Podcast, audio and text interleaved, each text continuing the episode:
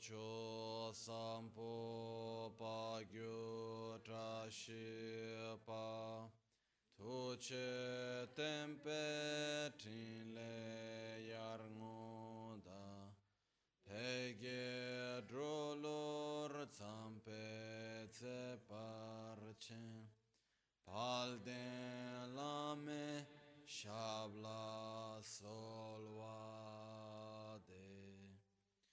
Om A Guru Vajradhara Suma Timo Nishasane Karma Utta Vardanya Shri Bhadra Varsa Manya Sarva Siddhi Hum Hum Om A Guru Vajradhara Suma Timo Nishasane Karma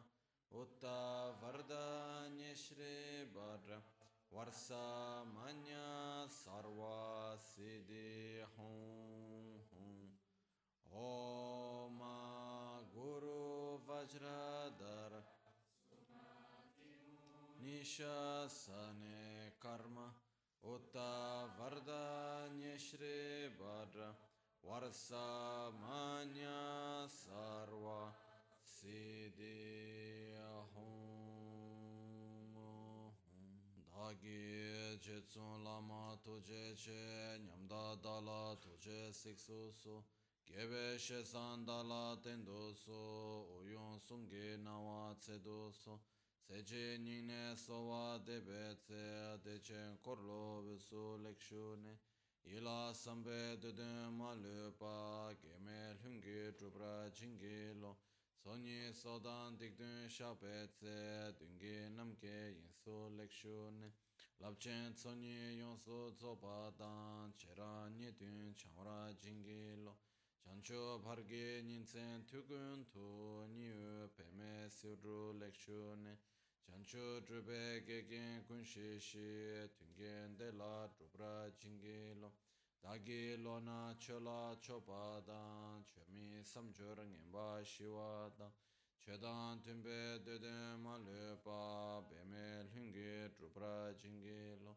Dorna tene tsera tamche dan techi pardu nekat Rese kyamne lama kele me toje chengi dala siksu su Gongyab drewe nyamda da chala chetsun lame tuche rab gongne.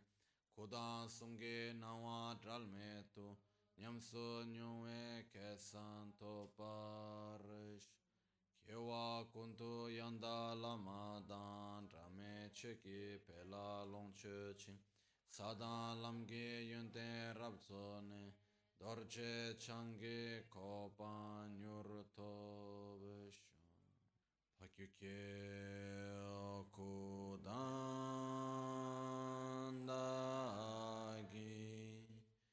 lo pakyuke sundandagi.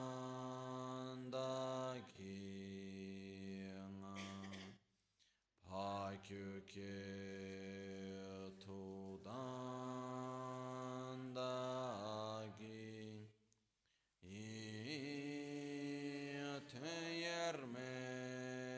yerme çıktı cingilo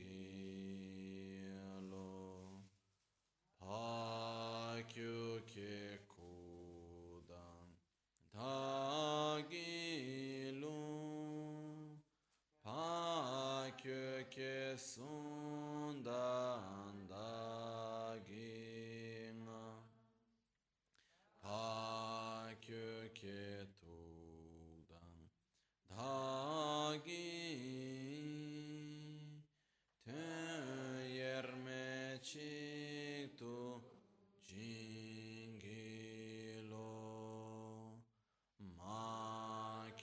köke kudan dagilo ma köke sundan dagina ma köke tudan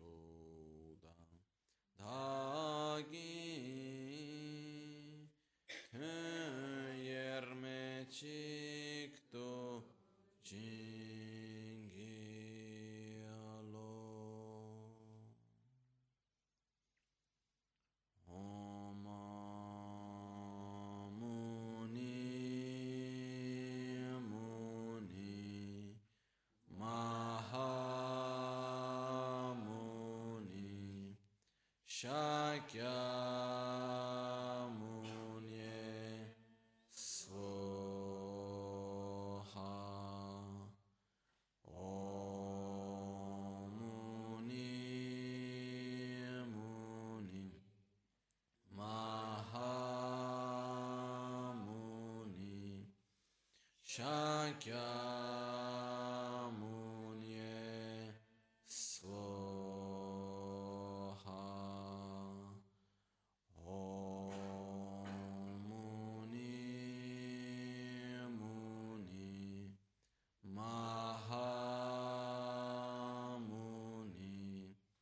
Shakya Munye Swaha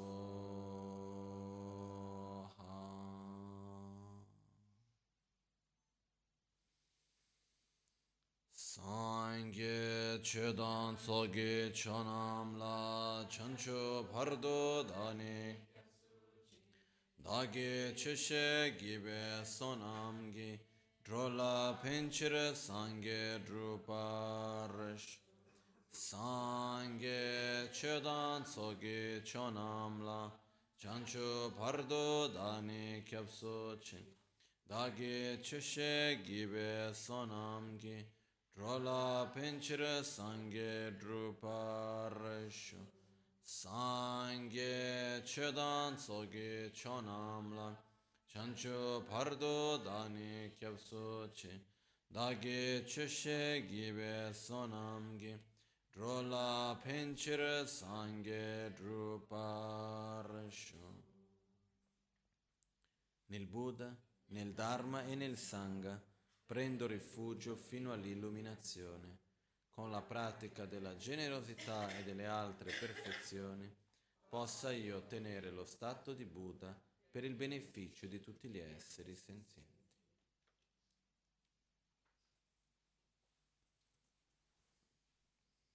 Buonasera.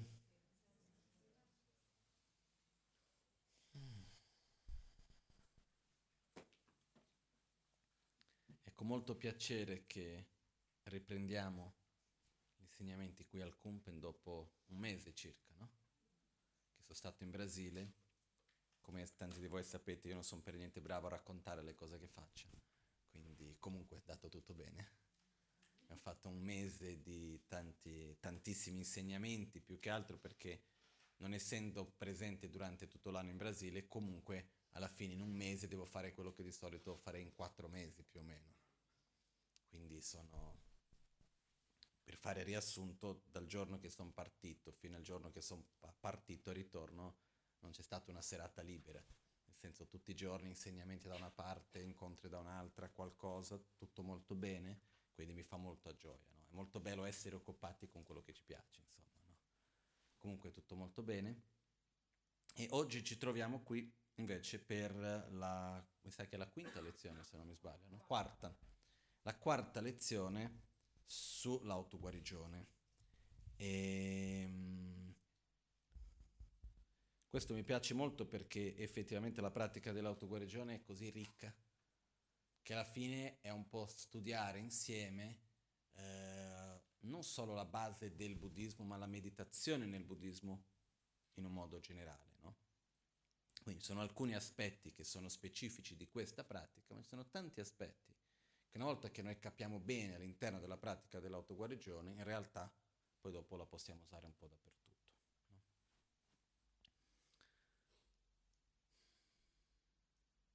Una cosa prima di questo però, che mi è venuto in mente, la pratica dell'autoguarigione, come sappiamo, è una pratica di meditazione.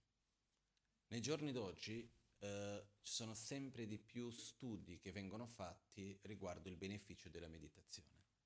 Una cosa molto bella, mi fa molto piacere che ci siano questi studi. Eh, in particolar modo nella neuroscienza si fanno vari studi, il beneficio che questi porta per il cuore piuttosto che la pressione, piuttosto che per la stabilità emozionale, ci sono tanti tanti tanti benefici che vengono visti dal punto di vista anche medico, scientifico della meditazione. Però il punto che a me mi lascia un po' così certe volte, voglio solo condividere questo prima di entrare nei dettagli sull'autoguarigione, certe volte in Occidente abbiamo un'attitudine che mi lascia un po' perplesso, che è quella di studiare qualcosa e dire che l'abbiamo scoperto. È come, un po' come aver scoperto l'America, è un po' come, no? È un po' come aver scoperto diverse cose, quindi in realtà non è che abbiamo scoperto qualcosa, per noi abbiamo scoperto, ma non è che non è stato scoperto prima. La meditazione certe volte sembra come se adesso l'Occidente ha scoperto il beneficio della meditazione. Spero tanto che l'Occidente scopra per se stesso il beneficio della meditazione, una cosa bellissima. Però ricordiamoci che è una cosa che è stata già vista, rivista per migliaia d'anni in altre parti del mondo. No? Quindi però è molto bello se questo viene a far parte della nostra vita. Però l'unico punto che mi lascia un po' perplesso certe volte è che il tipo di meditazione che si sta studiando di più in Occidente, più che la meditazione in sé, si studia più lo stato meditativo che sono due cose diverse in realtà. Lo stato meditativo è necessario, però io posso meditare in tanti modi diversi. Quindi quello che si studia di più, quello, di quello che ho visto io, di quello che ho capito io, principalmente si parte dal mindfulness, quindi la meditazione sulla consapevolezza, e meditazioni su riportare la mente su un punto, rilassare la mente in quello stato e entrare in questo cosiddetto stato meditativo, che va benissimo porta tanti benefici. Però meditare, si può meditare in tanti oggetti diversi. No? C'è un medico in Brasile che ho conosciuto, ho parlato, una persona a cui ho un grande rispetto, e lui ha studiato più o meno, mi sa che erano 150 tecniche di meditazione diverse, con un approccio proprio scientifico, per creare una definizione di che cos'era meditazione, rispettando tutte le varie tradizioni. No? E all'interno di questo, uno dei punti che lui ha trovato, che lui, lui chiama l'ancora, che sarebbe, eh, quindi in italiano è giusto l'ancora, no? come una barca c'è l'ancora, che noi in tibetano si chiama Gompe Migyul, che è l'oggetto di meditazione. Quando si medita ci esiste un oggetto, ossia dove la mente va direzionata, per quello che si dice non si può meditare sul nulla, perché se medito sul nulla il nulla diventa qualcosa perché diventa il mio oggetto di meditazione comunque. No? E si può meditare su tantissimi oggetti di meditazione diversi e lo scopo della meditazione non è generare lo stato meditativo, ma è familiarizzare la nostra mente a un livello più profondo e perciò lo stato meditativo è necessario, con la compassione, la saggezza, con un'identità più pura, piuttosto che tanti altri aspetti che ci sono. Quindi questa è la differenza che c'è. No? Lo dico solo questo perché certe volte mi può sembrare come se noi in Occidente impariamo quindi la meditazione importante, di tanto beneficio, eccetera, finiamo a dire che la meditazione quindi è, solamente mindfulness e poi finiamo per dire l'autoguarigione non è una meditazione. C'è chi a sua volta può finire a giudicare in questi modi, no? In realtà non è proprio così. Sono tanti tipi di meditazione. Però è anche importante per noi porci delle domande per trovare le giuste risposte. Io continuo sempre a credere che la cosa più difficile non è trovare le risposte, ma è fare le domande giuste. Questa è la cosa più importante spesso. Spesso noi rimaniamo male con le cose, ma non perché non abbiamo, perché la risposta non va bene, ma perché non sappiamo qual è la domanda giusta. E molto spesso ci troviamo in queste situazioni, no? io credo ancora che quando noi non troviamo la risposta è perché stiamo facendo la domanda sbagliata anche. Questo è un altro discorso, però comunque non entriamo in tutto ciò. Relativo alla pratica dell'autoguarigione, abbiamo cominciato a vedere il nome, quindi autoguarigione tantrica analso, abbiamo visto il contesto in cui questo si trova, quindi una pratica spirituale, perciò qualcosa che va fatto non con l'intento solo per questa vita, ma per ciò che trascende questa vita, anche quello che di questa vita, ma che anche trascende questa vita. Abbiamo visto anche il contesto del buddismo Hinayana, Mahayana, Vajrayana, abbiamo visto il concetto di autoguarigione, guarire che cosa? Quindi corpo grossolano, sottile, molto sottile, parola, mente grossolani, sottili, molto sottili. Abbiamo visto poi dopo da che cosa guarire, quindi le malattie del corpo, malattie della mente, veleni mentali.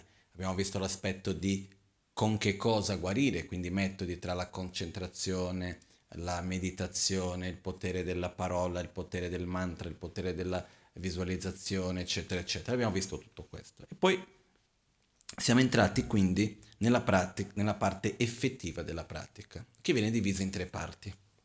Abbiamo la parte di preparazione, la parte effettiva e la parte di conclusione.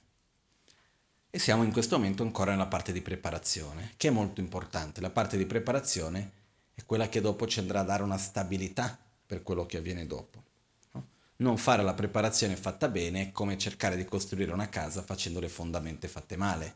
Quando arrivi al secondo piano c'è il pericolo che se non crolla diventa un po' come la torre di Pisa, che diventa un po' storta e non andrà tanto bene come è andata la torre di Pisa. No? Quindi è qualcosa che non va tanto bene. Per questo è importante avere le fondamenta belle e solide, perché se no ci toccherà riscendere e rifare tutto da capo. Ok?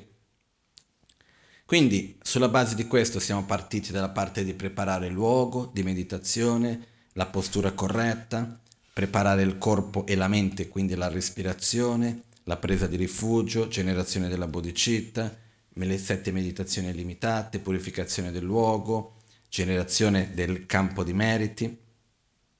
Uh, poi dopo di questo abbiamo la parte e siamo arrivati alle preghiere dei sette rami.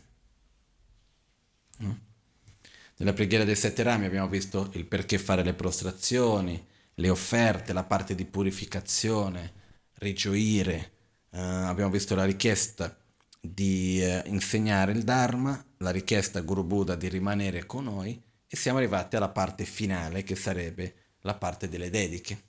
Ok? Quindi, nel nostro sentiero spirituale ci sono, nella nostra pratica del nostro percorso, ricordandoci che il sentiero spirituale è il percorso di crescita interiore, non è un percorso esterno che devo fare il primo anno, secondo anno, terzo anno, studiare questo, poi dare l'esame. È un percorso di sviluppo interiore, di amore, compassione, equilibrio, soddisfazione, saggezza, eccetera. No? Quindi il nostro percorso interiore di crescita. In questo nostro percorso interiore di crescita ci sono alcune cose necessarie, tra cui dobbiamo generare energia positiva, che viene tradotto di solito come meriti, che è una parola un po' difficile, ho già parlato di questo più volte, che in realtà è creare le cause per poi dopo poter vivere i risultati.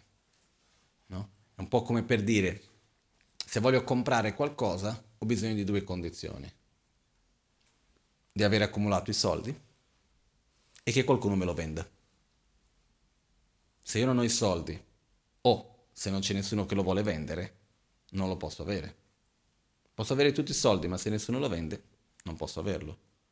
O il contrario anche non funziona, servono queste due condizioni. Quindi quando si parla di meriti, è l'energia positiva, che in realtà sono le azioni virtuose che noi andiamo a fare nella nostra vita, che sono come dei crediti, così per dire, dei meriti che rimangono lì, che quando ci sono le condizioni si manifestano e noi sperimentiamo dei momenti di piacere, di gioia, di soddisfazione.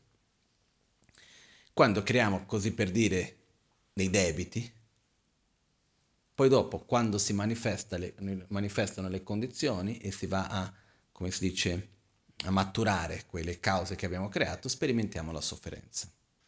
Per questo che abbiamo già parlato della parte di purificazione, di rigioire, eccetera. Che cosa succede? Nel nostro sentiero è importante accumulare meriti. Perché? Per riuscire a mantenere uno stato di equilibrio, uno stato di equilibrio, di soddisfazione, uno stato di amore, di saggezza, eccetera, tutti questi che sono stati interiori che portano ha uno stato di, di, di gioia, è necessario aver accumulato energia positiva. Caso contrario rimane tutto nella testa.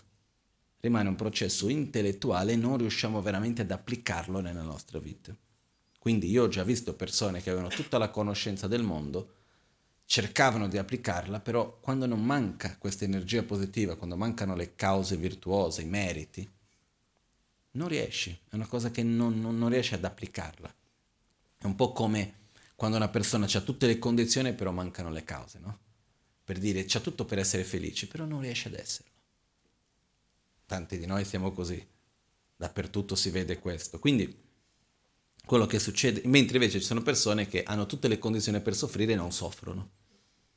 Ci sono anche quelli, eh? Che tu vedi in un posto dove sono malati, hanno questo problema, quell'altro, e sono sempre contenti, soddisfatti, che ringraziano della vita. E che non hanno le cause anche se ci sono le condizioni. Ok? Perciò, quello che accade è che nel nostro percorso è importante accumulare meriti, purificare le nostre negatività, ossia le cause negative che abbiamo accumulato nel passato, familiarizzare la nostra mente con la virtù e per questo anche richiedere le benedizioni. Quindi questo è un po' il percorso che dobbiamo fare. In questo processo la parte che ci troviamo adesso della pratica è ancora quella che riguarda l'accumulazione dei meriti. Perché quello che succede è, al momento in cui io faccio qualcosa di positivo, è come se io ho accumulato, come si può dire, dell'energia. Ho, to- ho tanti diversi semi come. Quei semi che ho accumulato, io devo proteggerli in modo che non vengano bruciati, che non si perdino, affinché un domani io possa avere i frutti. Ho, sap- ho saputo una cosa anche che mi ha fatto molto piacere. Quando si parla del fior di lotto, che è una delle cose che nel buddismo è un simbolo molto usato, no? che rappresenta anche la nostra mente pura, rappresenta la rinuncia, eccetera. Il fior di lotto, il seme del fior di lotto, è uno dei semi più potenti che esiste nel mondo.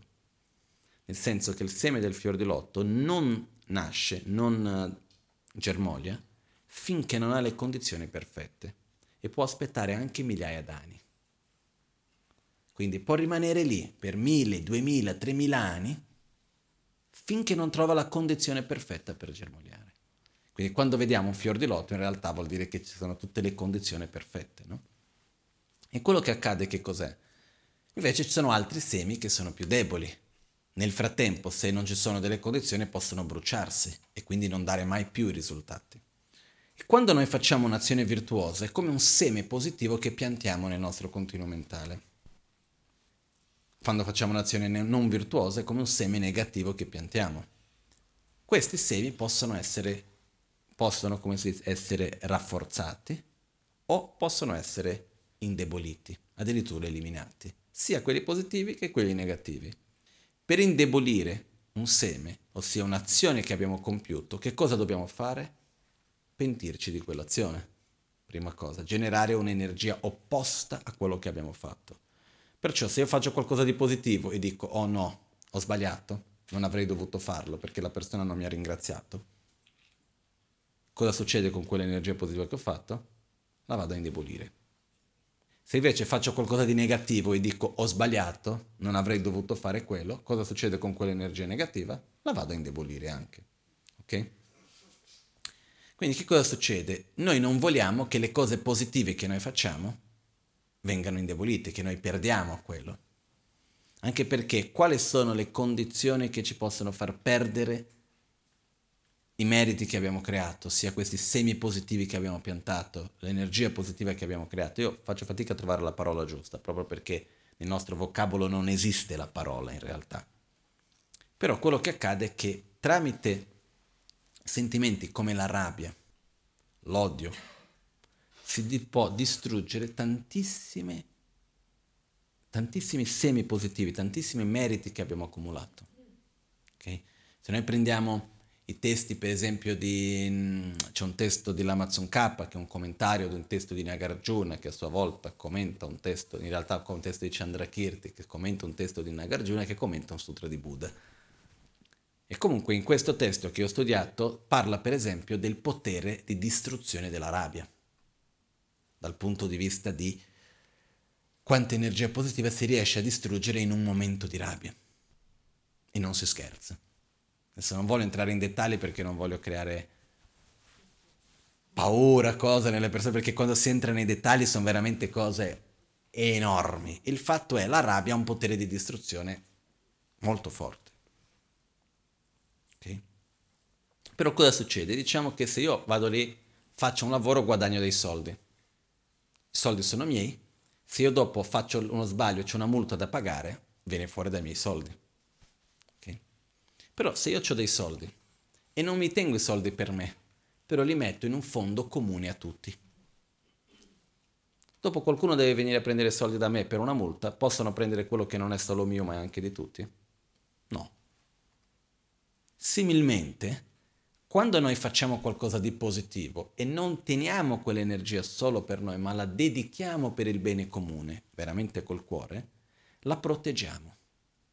Abbiamo sempre accesso a quel fondo, così per dire, sempre nostro, però è come se invece di prendere quella acqua e tenerla solo per me, è sempre la mia quantità di acqua, però io la verso nell'oceano. Posso sempre riprendere indietro la stessa quantità di acqua, però la verso nell'oceano. Una volta che l'ho versata nell'oceano, non è più mia quell'acqua lì, non è la mia acqua, non è separata da quella delle altre. Quindi quello che viene detto è che quando noi facciamo le nostre azioni virtuose, l'unico modo per proteggerle dalla distruzione che noi stessi possiamo fare, con la rabbia per esempio, è dedicando queste azioni per il bene comune. Io posso dedicare oggi tutto quello che ho fatto anche nel passato, no?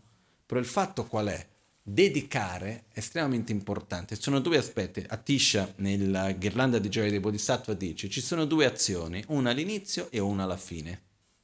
Quando cominciamo qualcosa dobbiamo quindi generare la motivazione, quindi direzionare la nostra azione e quando si finisce un'azione virtuosa dobbiamo dedicarla. La differenza che esiste tra fare una preghiera e fare una dedica è quella che viene chiamata la sostanza da dedicare. In realtà è la stessa cosa, nel senso che io nella preghiera posso dire prego affinché ogni essere abbia sempre uno stato di, di, di compassione, di amore, di equanimità, di pazienza, di saggezza. Prego perché ogni essere abbia sempre la saggezza per agire in un modo corretto di beneficio a se stessi e agli altri.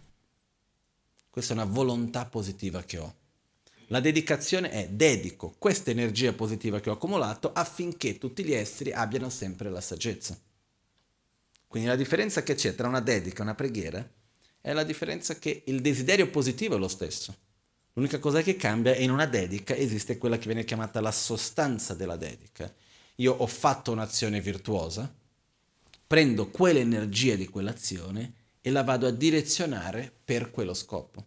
Posso dedicare per la lunga vita dei maestri, posso dedicarla per l'ambiente, posso dedicarla per mille cose, per la salute di una persona che sta malata, posso dedicarla per mille cose. Per questo che per esempio si dice che il potere della dedica è maggiore che il potere della preghiera perché la preghiera è una semplice volontà. La dedica è quella stessa volontà, però che dietro c'è un'energia che viene dedicata per quello. Per questo che, per esempio, tradizionalmente nei monasteri e così via, non si chiede mai semplicemente di pregare, si fa sempre un'offerta e si dice questa è la base, è la sostanza della dedica. Quindi possa tramite l'energia positiva che io vado a generare con questo, questo, quello, quell'altro avvenire. Quindi si va a creare questa dedica. Quindi noi cosa facciamo? Nel nostro proprio percorso, dopo aver fatto le offerte, dopo aver fatto le prostrazioni, dopo aver generato una mente di amore e compassione verso gli esseri, eccetera, nelle pratiche preliminari, dedichiamo la nostra energia positiva per il bene degli altri. Sono tanti modi di dedicare. Dedichiamo affinché tutti siano sempre inseparabili da uno stato di equilibrio, di amore, di compassione, affinché abbiano saggezza, dedichiamo affinché gli insegnamenti siano sempre presenti e possano guidare gli esseri in ogni luogo, in ogni cultura, a ogni mentalità. Possiamo fare tante dediche diverse, però dedicare è molto importante. Anche egoisticamente parlando, è il modo che noi ci assicuriamo la nostra pensione, per modo di dire. Nel senso che vado lì, lavoro, lavoro, faccio tanto, non posso arrivare alla fine e non aver nulla. Quindi faccio tante azioni virtuose, come faccio per assicurare che dopo non vado a distruggere quello che ho accumulato? Perché la rabbia mica dà un avviso prima di arrivare. Faccio un esempio qualunque, pochi giorni fa ho avuto una scena che ho visto questa, una persona quando meno si aspettava ha avuto una reazione di rabbia nel posto più sbagliato, nel modo più sbagliato e dopo è rimasta malissimo. Ok, si è pentito di quello che ha fatto, va bene, eccetera, eccetera, non, non è rimasto rancore, problemi, però l'energia che hai bruciato è bruciato. Ormai è fatta la cosa. Perciò quello che abbiamo dedicato rimane protetto. quindi l'importanza di dedicare col cuore per il bene di tutti. Questa è una cosa che in generale è una pratica costante nel buddismo da sempre che viene fatta. Okay? Quindi quando si dice le pratiche dei sette rami che abbiamo visto, si parte fare le prostrazioni, le offerte, purificare le azioni non virtuose, rigioire delle azioni virtuose, richiedere gli insegnamenti, richiedere a Guru Buddha di rimanere con noi e dedicare i nostri meriti per il bene comune. Ok? Con questo. Finito questo, entriamo nella prossima parte, che abbiamo finito la parte quindi dei sette rami, entriamo in quella che viene chiamata richiedere le benedizioni.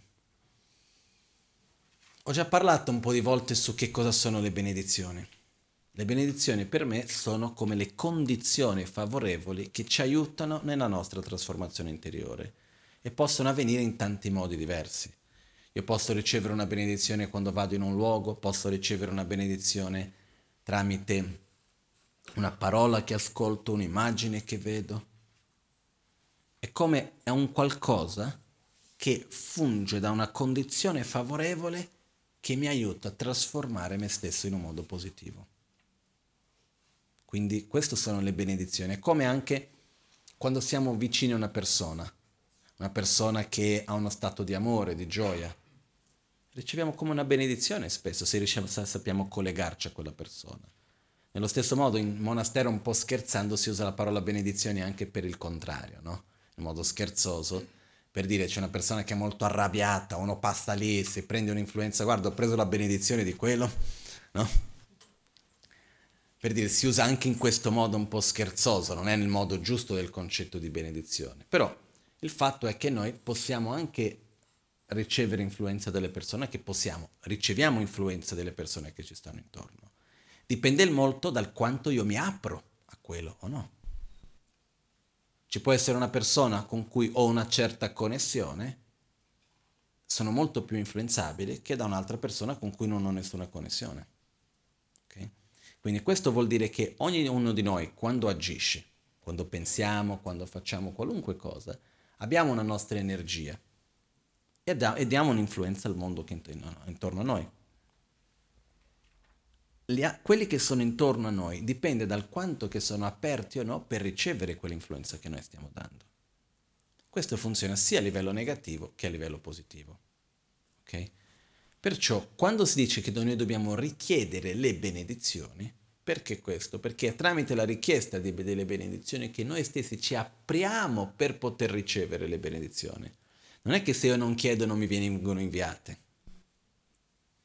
Non c'è nessuna differenza in questo senso. È come se richiedere la benedizione è un modo che noi andiamo a sintonizzare noi stessi per poter entrare in contatto con un certo tipo di energia, per poter ricevere quello. No? E, ehm, una cosa che ho sentito un po' di giorni fa in Brasile che mi ha fatto molto piacere, che parlavo con alcune persone che, guida, che guidano delle pratiche di meditazione nel centro. In Brasile, non avendo un lama residente, le persone devono comunque, alla fine hanno dovuto in questi 25-26 anni imparare anche di più, imparare a guidare le pratiche dagli inizi. Quindi alla fine ci sono stati tanti aspetti positivi che si sono sviluppati da questo. Io parlavo con alcuni di loro e una persona mi ha detto, e gli altri hanno confermato, che quando arrivano per guidare una pratica di meditazione, che vuol dire sedersi davanti alle altre e far vedere l'autoguarigione, per dire, eh?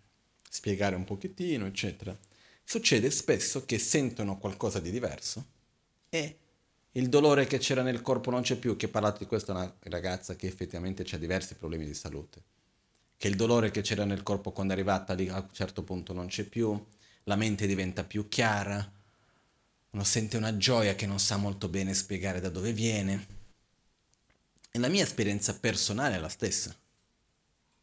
Nel senso che quando io mi siedo nella posizione di dover, tradizionalmente c'è un po' questo modo che di dire dando le spalle all'altare, nel senso di sedersi rappresentando per dover insegnare, eccetera, eccetera, spesso la mente è più chiara di quello che di solito.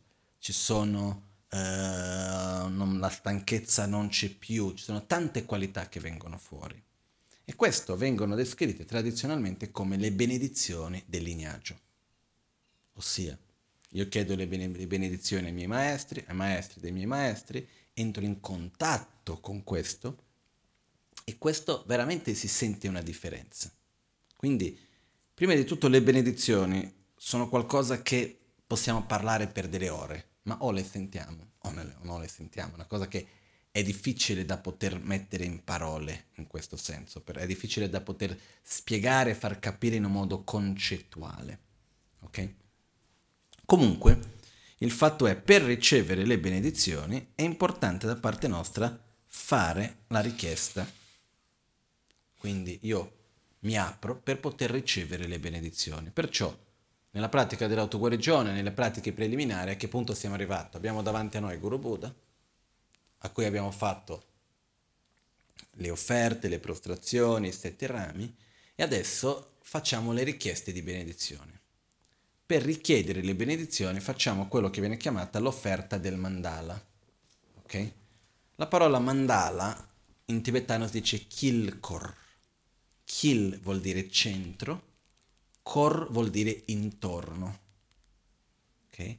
Quindi il mandala è una rappresentazione come queste che abbiamo qua sul soffitto anche, no? È in realtà una rappresentazione geometrica di una dell'universo, è anche una rappresentazione geometrica di una realtà. In realtà ogni mandala, ogni rappresentazione di questi anche è come una mappa all'interno di una pratica di meditazione. Okay? Il fatto è che noi oggi non sappiamo più leggere bene i simboli, sappiamo solo leggere quello che viene scritto. All'epoca, parliamo di mille, duemila anni fa, non sapevano bene, la maggioranza delle persone non sapeva leggere e scrivere, però sapevano leggere i simboli. Oggi abbiamo, non abbiamo più questa capacità più di tanto. Quindi tramite un mandala si riusciva a trasmettere molto di più di quello che magari oggi noi riusciamo a percepire. Comunque, il mandala vuol dire anche l'armonia tra quello che è nel centro e quello che è d'intorno. E quando ogni punto d'intorno è in armonia con il centro, è anche in armonia tra di loro. Questo è anche il concetto del mandala. In questo momento, quando noi parliamo dell'offerta del mandala, però, la parola mandala rappresenta l'universo, l'esistenza, il mondo in cui viviamo. Okay? E quello che vuol dire che fare l'offerta del mandala vuol dire offrire ogni cosa. Noi offriamo senza attaccamento di quello che noi riteniamo giusto ad offrire e quello che noi non riteniamo giusto ad offrire. Quindi offriamo semplicemente tutto ciò che possa essere offerto, senza avere quell'idea che noi di solito abbiamo, no? Quando devo offrire qualcosa, c'ho il mio modo di vedere. Quindi c'è anche un certo attaccamento al mio modo di quello che è giusto e quello che è sbagliato, che va devo offrire e non devo offrire. In questo caso no, io semplicemente offro qualunque cosa, offro tutto ciò che esiste, anche perché Guru Buddha tramite i suoi meriti e la sua mente, quello che io vedo come bello e come brutto, lui non lo vede in quel modo lì. È diverso, perciò io offro ogni cosa. In questo momento facciamo la preghiera sashi pyoke chushi meto tam riram linshin ni di genpa di sangye shinto mikte ulwargi drogo namda shin la choprasho in cui visualizziamo mentre facciamo l'offerta nelle nostre mani l'universo. Quindi facciamo di solito il gesto che viene chiamato quello dell'offerta del mandala che si fa così. Si uniscono i mignoli e si mettono i pollici che sostengono i mignoli. Poi il dito uh, anulare va in alto e abbiamo l'indicatore, l'indice che deve tenere il dito medio. Ok? Quindi questo viene chiamato è il mudra per fare l'offerta del mandala. Quando facciamo questo mudra, la parte centrale rappresenta il monte Meru, che sarebbe il centro dell'universo, e i quattro diti a fianco rappresentano i quattro continenti, che sarebbe un po', esiste la descrizione che viene detta di questo eh, mondo, diciamo, o parliamo del centro di questo pianeta e i quattro continenti, quindi offriamo questo pianeta Terra, o rappresenta l'intero universo. L'universo è un po' grande, un po' più difficile, se già riusciamo a immaginare il pianeta già tanto, no? Comunque, la rappresentazione che viene fatta si dice che è come se immaginassimo uno specchio, uno specchio che riesce a rappresentare tanto, tante, tante cose, no? Se noi prendiamo uno specchio curvo, mettiamo lo specchio curvo davanti a una grande montagna, tutta la montagna viene rappresentata all'interno di quello specchio, molto di più ancora. Quindi quando facciamo questa offerta, immaginiamo nelle nostre mani tutto l'universo e in questo, in un modo puro, in un modo molto bello, senza gli inquinamenti, senza i problemi, senza i conflitti, eccetera, eccetera. Diciamo il mondo come noi lo vorremmo, come il, il modo più bello in assoluto. E offriamo questo a Guru Buddha. Okay? Quindi di solito la preghiera che viene fatta, sono tante preghiere di offerte del mandala, se abbiamo il mala, tradizionalmente mettiamo il mala insieme, sashi pyoki chushi me to chang re ram li shen di genpa di sangya shinto mikte orgi drogo namda shin la chopra sho. E finito questo facciamo la preghiera Yidam Guru Ratna Mandala Kam Niryatayami. E qua esistono due modi di sciogliere l'offerta del mandala. Se vogliamo dare enfasi all'offerta in se stessa, si scioglie in avanti. Se vogliamo dare enfasi a richiedere la benedizione, si scioglie nella nostra propria direzione indietro. Okay? Di solito tutti sciolgono indietro, ok? Questa è la normalità, questo di, di, solito è sempre così, però è giusto sapere le due possibilità, ok? Quindi con questo, questa è l'offerta del mandala e si dice che tra i benefici dell'offerta del mandala esiste anche come creare le cause, creare l'interdipendenza positiva per vivere in un ambiente puro. Quindi offrire questo ambiente puro, offrire questo mondo in un modo puro, è un modo tramite il quale creiamo le cause per effettivamente anche noi stessi poter vivere in un ambiente puro. Quindi il nostro ambiente merita un po' di dediche anche, no? Ok. Quello che noi stiamo facendo è innanzitutto facendo una richiesta. Quindi io sto facendo un'offerta per fare una richiesta, non sto andando e facendo la richiesta a mani vuote quindi il momento della richiesta specifico lo faremo adesso subito dopo. Però prima di questo vengono fatte questa offerta per fare la richiesta. No? L'offerta del mandala in realtà è una cosa che ci sono delle spiegazioni molto estese ed è una pratica anche molto importante. Noi facciamo una certa fatica a capirla spesso per alcune ragioni. Uno perché noi spesso facciamo fatica a capire il concetto di offrire, dell'importanza che c'è per noi stessi. Eh? Questo basta vedere nella nostra cultura, abbiamo l'abitudine di donare qualcosa per una causa nobile, che possa essere uh, le persone che sono la carità, questo lo capiamo meglio, le persone che sono malate piuttosto che sono povere, o perché abbiamo un qualcosa che noi crediamo e quindi vogliamo aiutare affinché quella venga, offriamo qualcosa per quello però il concetto del offrire in quanto un modo che abbiamo per noi stessi di generare energia positiva, questo non è che sia molto presente. È anche un modo in questo caso di fare una richiesta per ricevere la benedizione. In realtà l'offerta che noi facciamo non è perché senza l'offerta la benedizione non viene, quindi c'è qualcuno lì alla porta che guarda quanto hai offerto, ok, hai totti benedizione. Non è così ma è il fatto che quando io offro qualcosa vuol dire che io do importanza a quello, io mi apro con quello. Qua non stiamo dicendo di offrire nient'altro che una nostra propria visualizzazione, è l'attitudine con la quale noi mettiamo, no? È anche un'attitudine in modo anche per coltivare la nostra propria umiltà, anche per creare la connessione. È un po' come, questo, in questo gli asiatici sono più bravi, mi sembra, di noi. Nella nostra cultura non funziona tanto bene, però quello che succede è in Asia, per esempio, in Tibet, in India, eccetera, se io arrivo in un posto e voglio creare connessione con le persone, io porto dei regalini a tutti. Arrivo lì, offrirò del cibo, dei fiori, porto qualcosa che regalo alle persone. Da noi certe volte sembra quasi che uno vuole ottenere un qualcosa dalla persona, quasi che non è tanto ben visto. Però è normale, per esempio, vado a vivere in un nuovo palazzo Qual è la nostra attitudine? Ce ne freghiamo dei vicini. Questa è l'attitudine normale qui da noi. In certi posti quale sarebbe l'attitudine? Arrivo nel villaggio, un giorno apro la mia casa e offro da mangiare a tutti del villaggio. Vado lì, busso a quelli vicini e flascio un regalo per ognuno.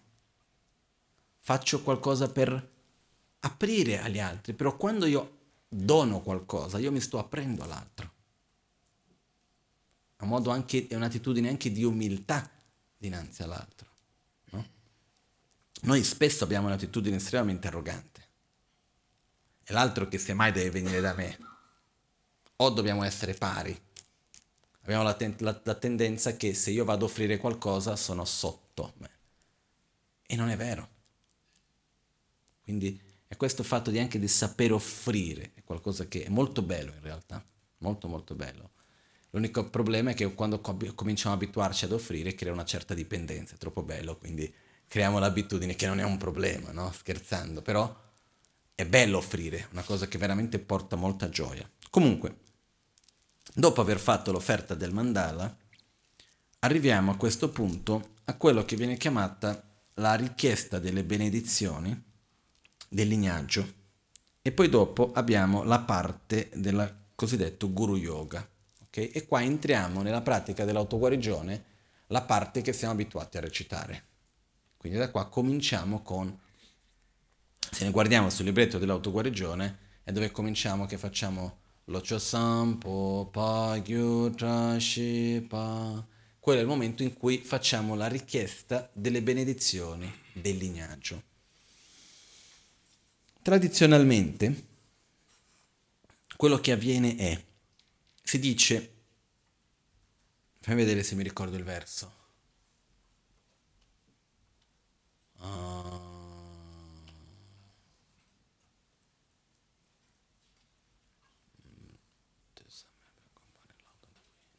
ho ricordato un altro verso, che è quello che che è un verso, se non mi ricordo, è di Male di Milarepa, che era un grande meditatore, che diceva Meditare senza aver ascoltato e compreso è come cercare di scalare una grande roccia con le mani chiuse. Alla fine non arrivi da nessuna parte. Quando devi meditare, devi sapere su che cosa stai meditando.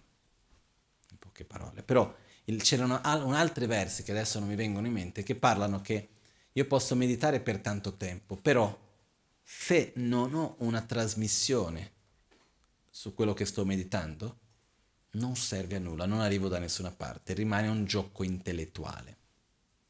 Quindi quello che accade è che ci sono molto molto spesso, ci sono tantissime citazioni che dicono affinché una pratica, ossia una meditazione o anche un insegnamento che vado a ricevere, abbia un effetto reale, ossia che non rimanga solo intellettualmente ma che io riesca a realizzarlo, è necessario che ci sia una trasmissione che venga da un lignaggio ininterrotto.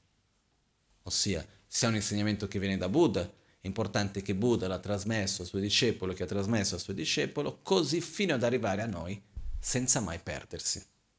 Caso contrario si dice, è come se io vengo qua, preparo tutto un sistema impianto di illuminazione bellissimo. Tutti i fili sono passati bene, le lampade sono quelle giuste, però se tra me e la centrale elettrica c'è una tralice che cade. Posso accendere qualcosa?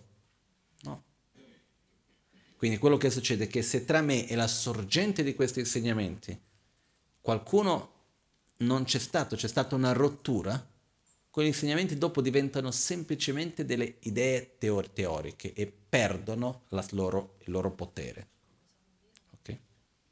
Una rottura, per esempio, è se un insegnamento non viene trasmesso da maestro e discepolo e un praticante semplicemente non lo trasmette a nessun discepolo. Quindi c'è scritto su un libro, però non c'è la trasmissione.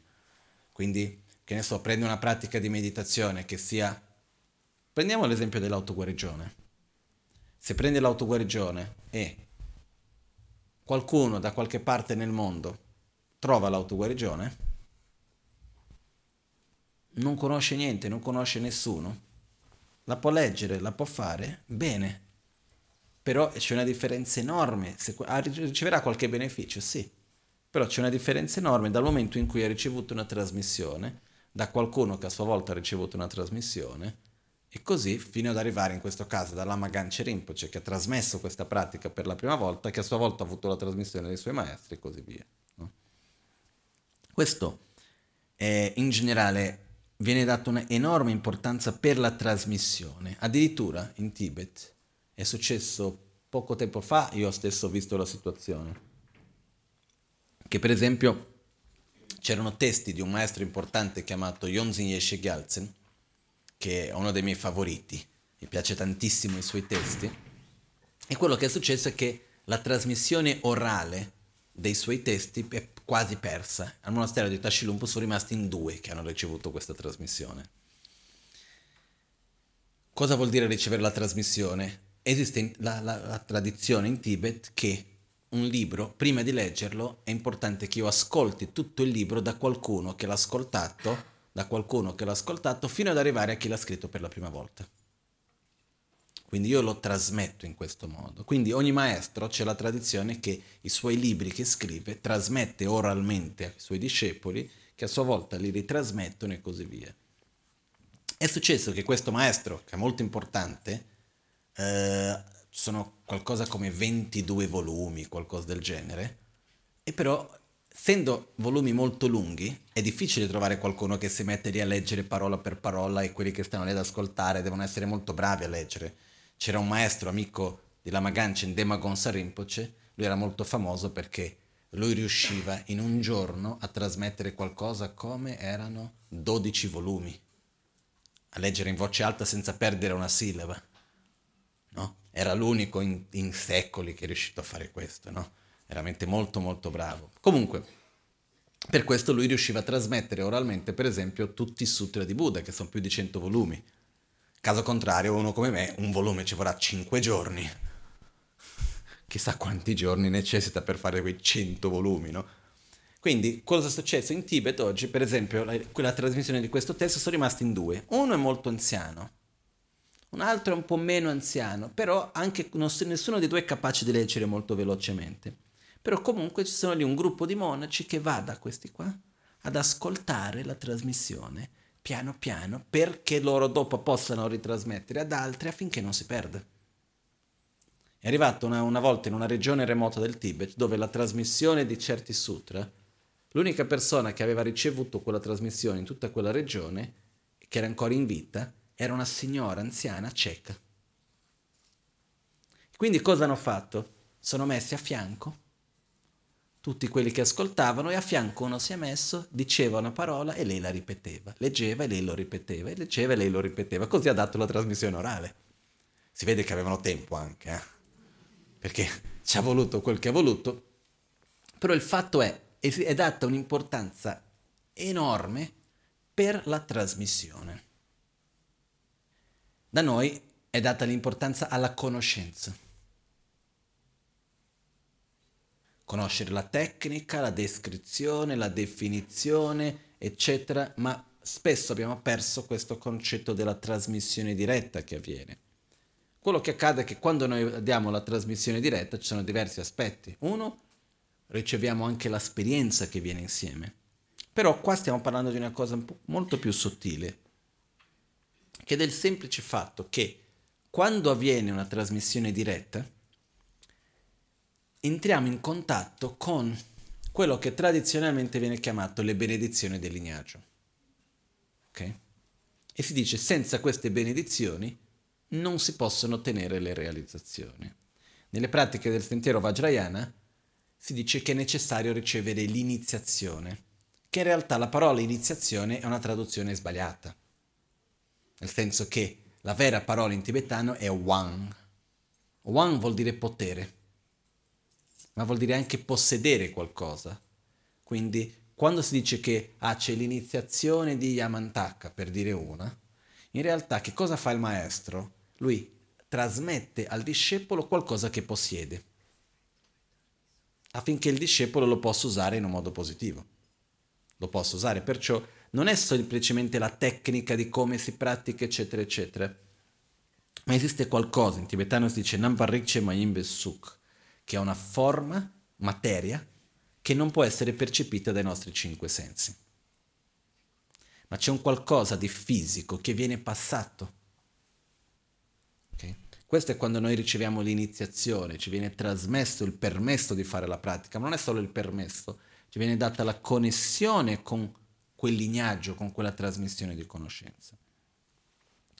Io nei tempi moderni, negli ultimi anni più che altro, uh, si è trovata una, una descrizione, io almeno ho conosciuto una spiegazione scientifica, alcuni diranno che non è scientifica, però parte da studi scientifici, no, teoria, che viene chiamata la teoria del, dei campi morfogenetici.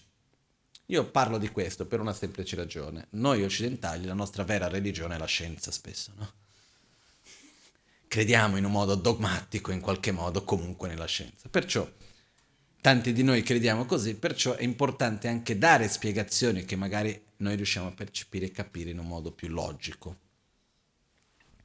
E hanno fatto due esperimenti, che io mi ricordo, tanti altri esperimenti anche, ma che io mi ricordo due esperimenti. Il primo è quello esperimento delle 100, delle 100 scimmie. Giappone, anni 70. C'erano tante isole, Giappone è pieno di isole. Quindi c'era una parte del Giappone dove c'erano diverse isole e in ogni isola c'era un tipo di scimmia molto simile. Però quello che è accaduto è che queste scimmie, proprio per il fatto che vivevano in isole isolate, non avevano le barche, non è che andavano da un'isola all'altra, non sapevano nuotare, quindi stavano facendo uno studio sul processo dell'evoluzione. Come sono evolute queste scimmie sulla base della, delle condizioni di ogni isola dove si trovavano e mentre facevano questi studi che duravano tanto tempo, hanno cominciato a vedere come le scimmie nelle diverse isole eh, reagivano una, al cibo che gli veniva dato. E hanno cominciato a dare delle patate, se non mi sbaglio. Però buttavano le patate in mezzo alla sabbia. E quello che succede è che le scimmie all'inizio, quando prendevano queste patate piene di sabbia, mangiavano, faceva schifo perché c'era tutta la sabbia e li buttavano via, non gli piaceva. Da una parte avevano fame, dall'altra parte non riuscivano a mangiarla perché c'era tutta la sabbia, finché un giorno c'era una scimmia che prese questa, una patata, l'ha messa nell'acqua, l'ha lavata, l'ha mangiata, era buona. E quindi ha insegnato alle altre scimmie a lavare la patata piano piano sempre più scimmie in quella isola lì sapevano come mangiare le patate lavando le patate. Dopo che un certo numero di scimmie mangiavano le patate lavando le patate, contemporaneamente nelle altre isole le scimmie hanno cominciato a fare lo stesso. Anche nelle altre isole hanno cominciato a lavare le patate. Avranno visto nel notiziario. Si sarà mandati qualche messaggio. Facebook, non lo so guarda che dovete lavare le patate. Qual è la teoria che viene da questo? Una teoria che per esempio Jung parlava molto di questo, anche che viene chiamato il, la coscienza collettiva, il subconscio collettivo, ci sono tanti modi che possiamo spiegare questo, ok? In questo c'è un scienziato chiamato Rupert Sheldrake che lui spiega dicendo che esiste questo campo morfogenetico per ogni cosa. E il concetto è più persone hanno una, una conoscenza, più facile diventa avere quella conoscenza. Ogni famiglia ha un campo morfogenetico, ogni luogo, uh, addirittura anche ogni parola. Quindi più volte una parola viene usata in un certo modo, più facile diventa dare quel significato a quella parola. E quindi quello che succede anche è, al momento in cui esiste una trasmissione che viene data da una persona all'altra, quindi da maestro a discepolo, esiste anche questo cosiddetto campo morfogenetico, se vogliamo chiamarlo così, al quale io mi posso connettere. Ed è come se io ricevessi dell'informazione, come se io riesco a connettermi e imparare delle cose in un modo non razionale. Ci sono delle cose che possiamo trasmetterci uno all'altro che non è in un modo razionale. Questo è qualcosa che Guarda, chi mi conosce bene sa il quanto che io sono razionale. Però ci sono cose che noi sperimentiamo, che noi capiamo, che noi possiamo sentire. Okay? E anche seguendo la ragione mi sembra molto più logico. Io più seguo la ragione, più esperienze ho, più il vedo il quanto la ragione è limitata dal punto di vista concettuale su certe cose.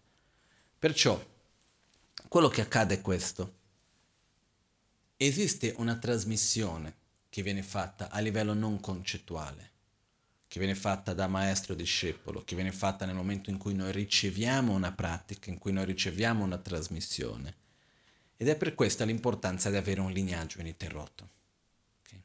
E connetterci a questo lignaggio è alla base di poter realizzare quella pratica, ossia che non rimanga qualcosa solo di intellettuale.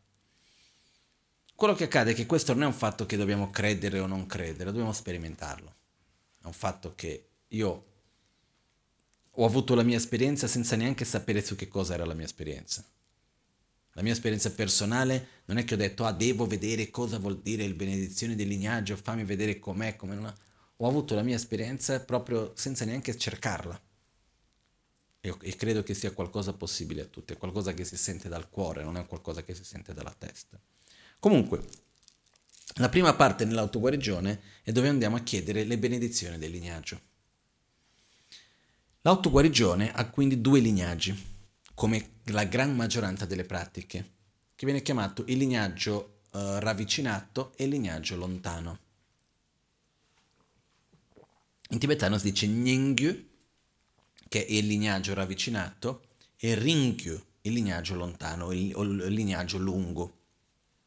Il lignaggio lungo, il lignaggio uh, lontano, Ringyu, sarebbe più lungo che lontano la parola corretta, uh, è il lignaggio che viene dal fatto che la pratica dell'autoguarigione è stata insegnata a noi dalla Maganci Rinpoche.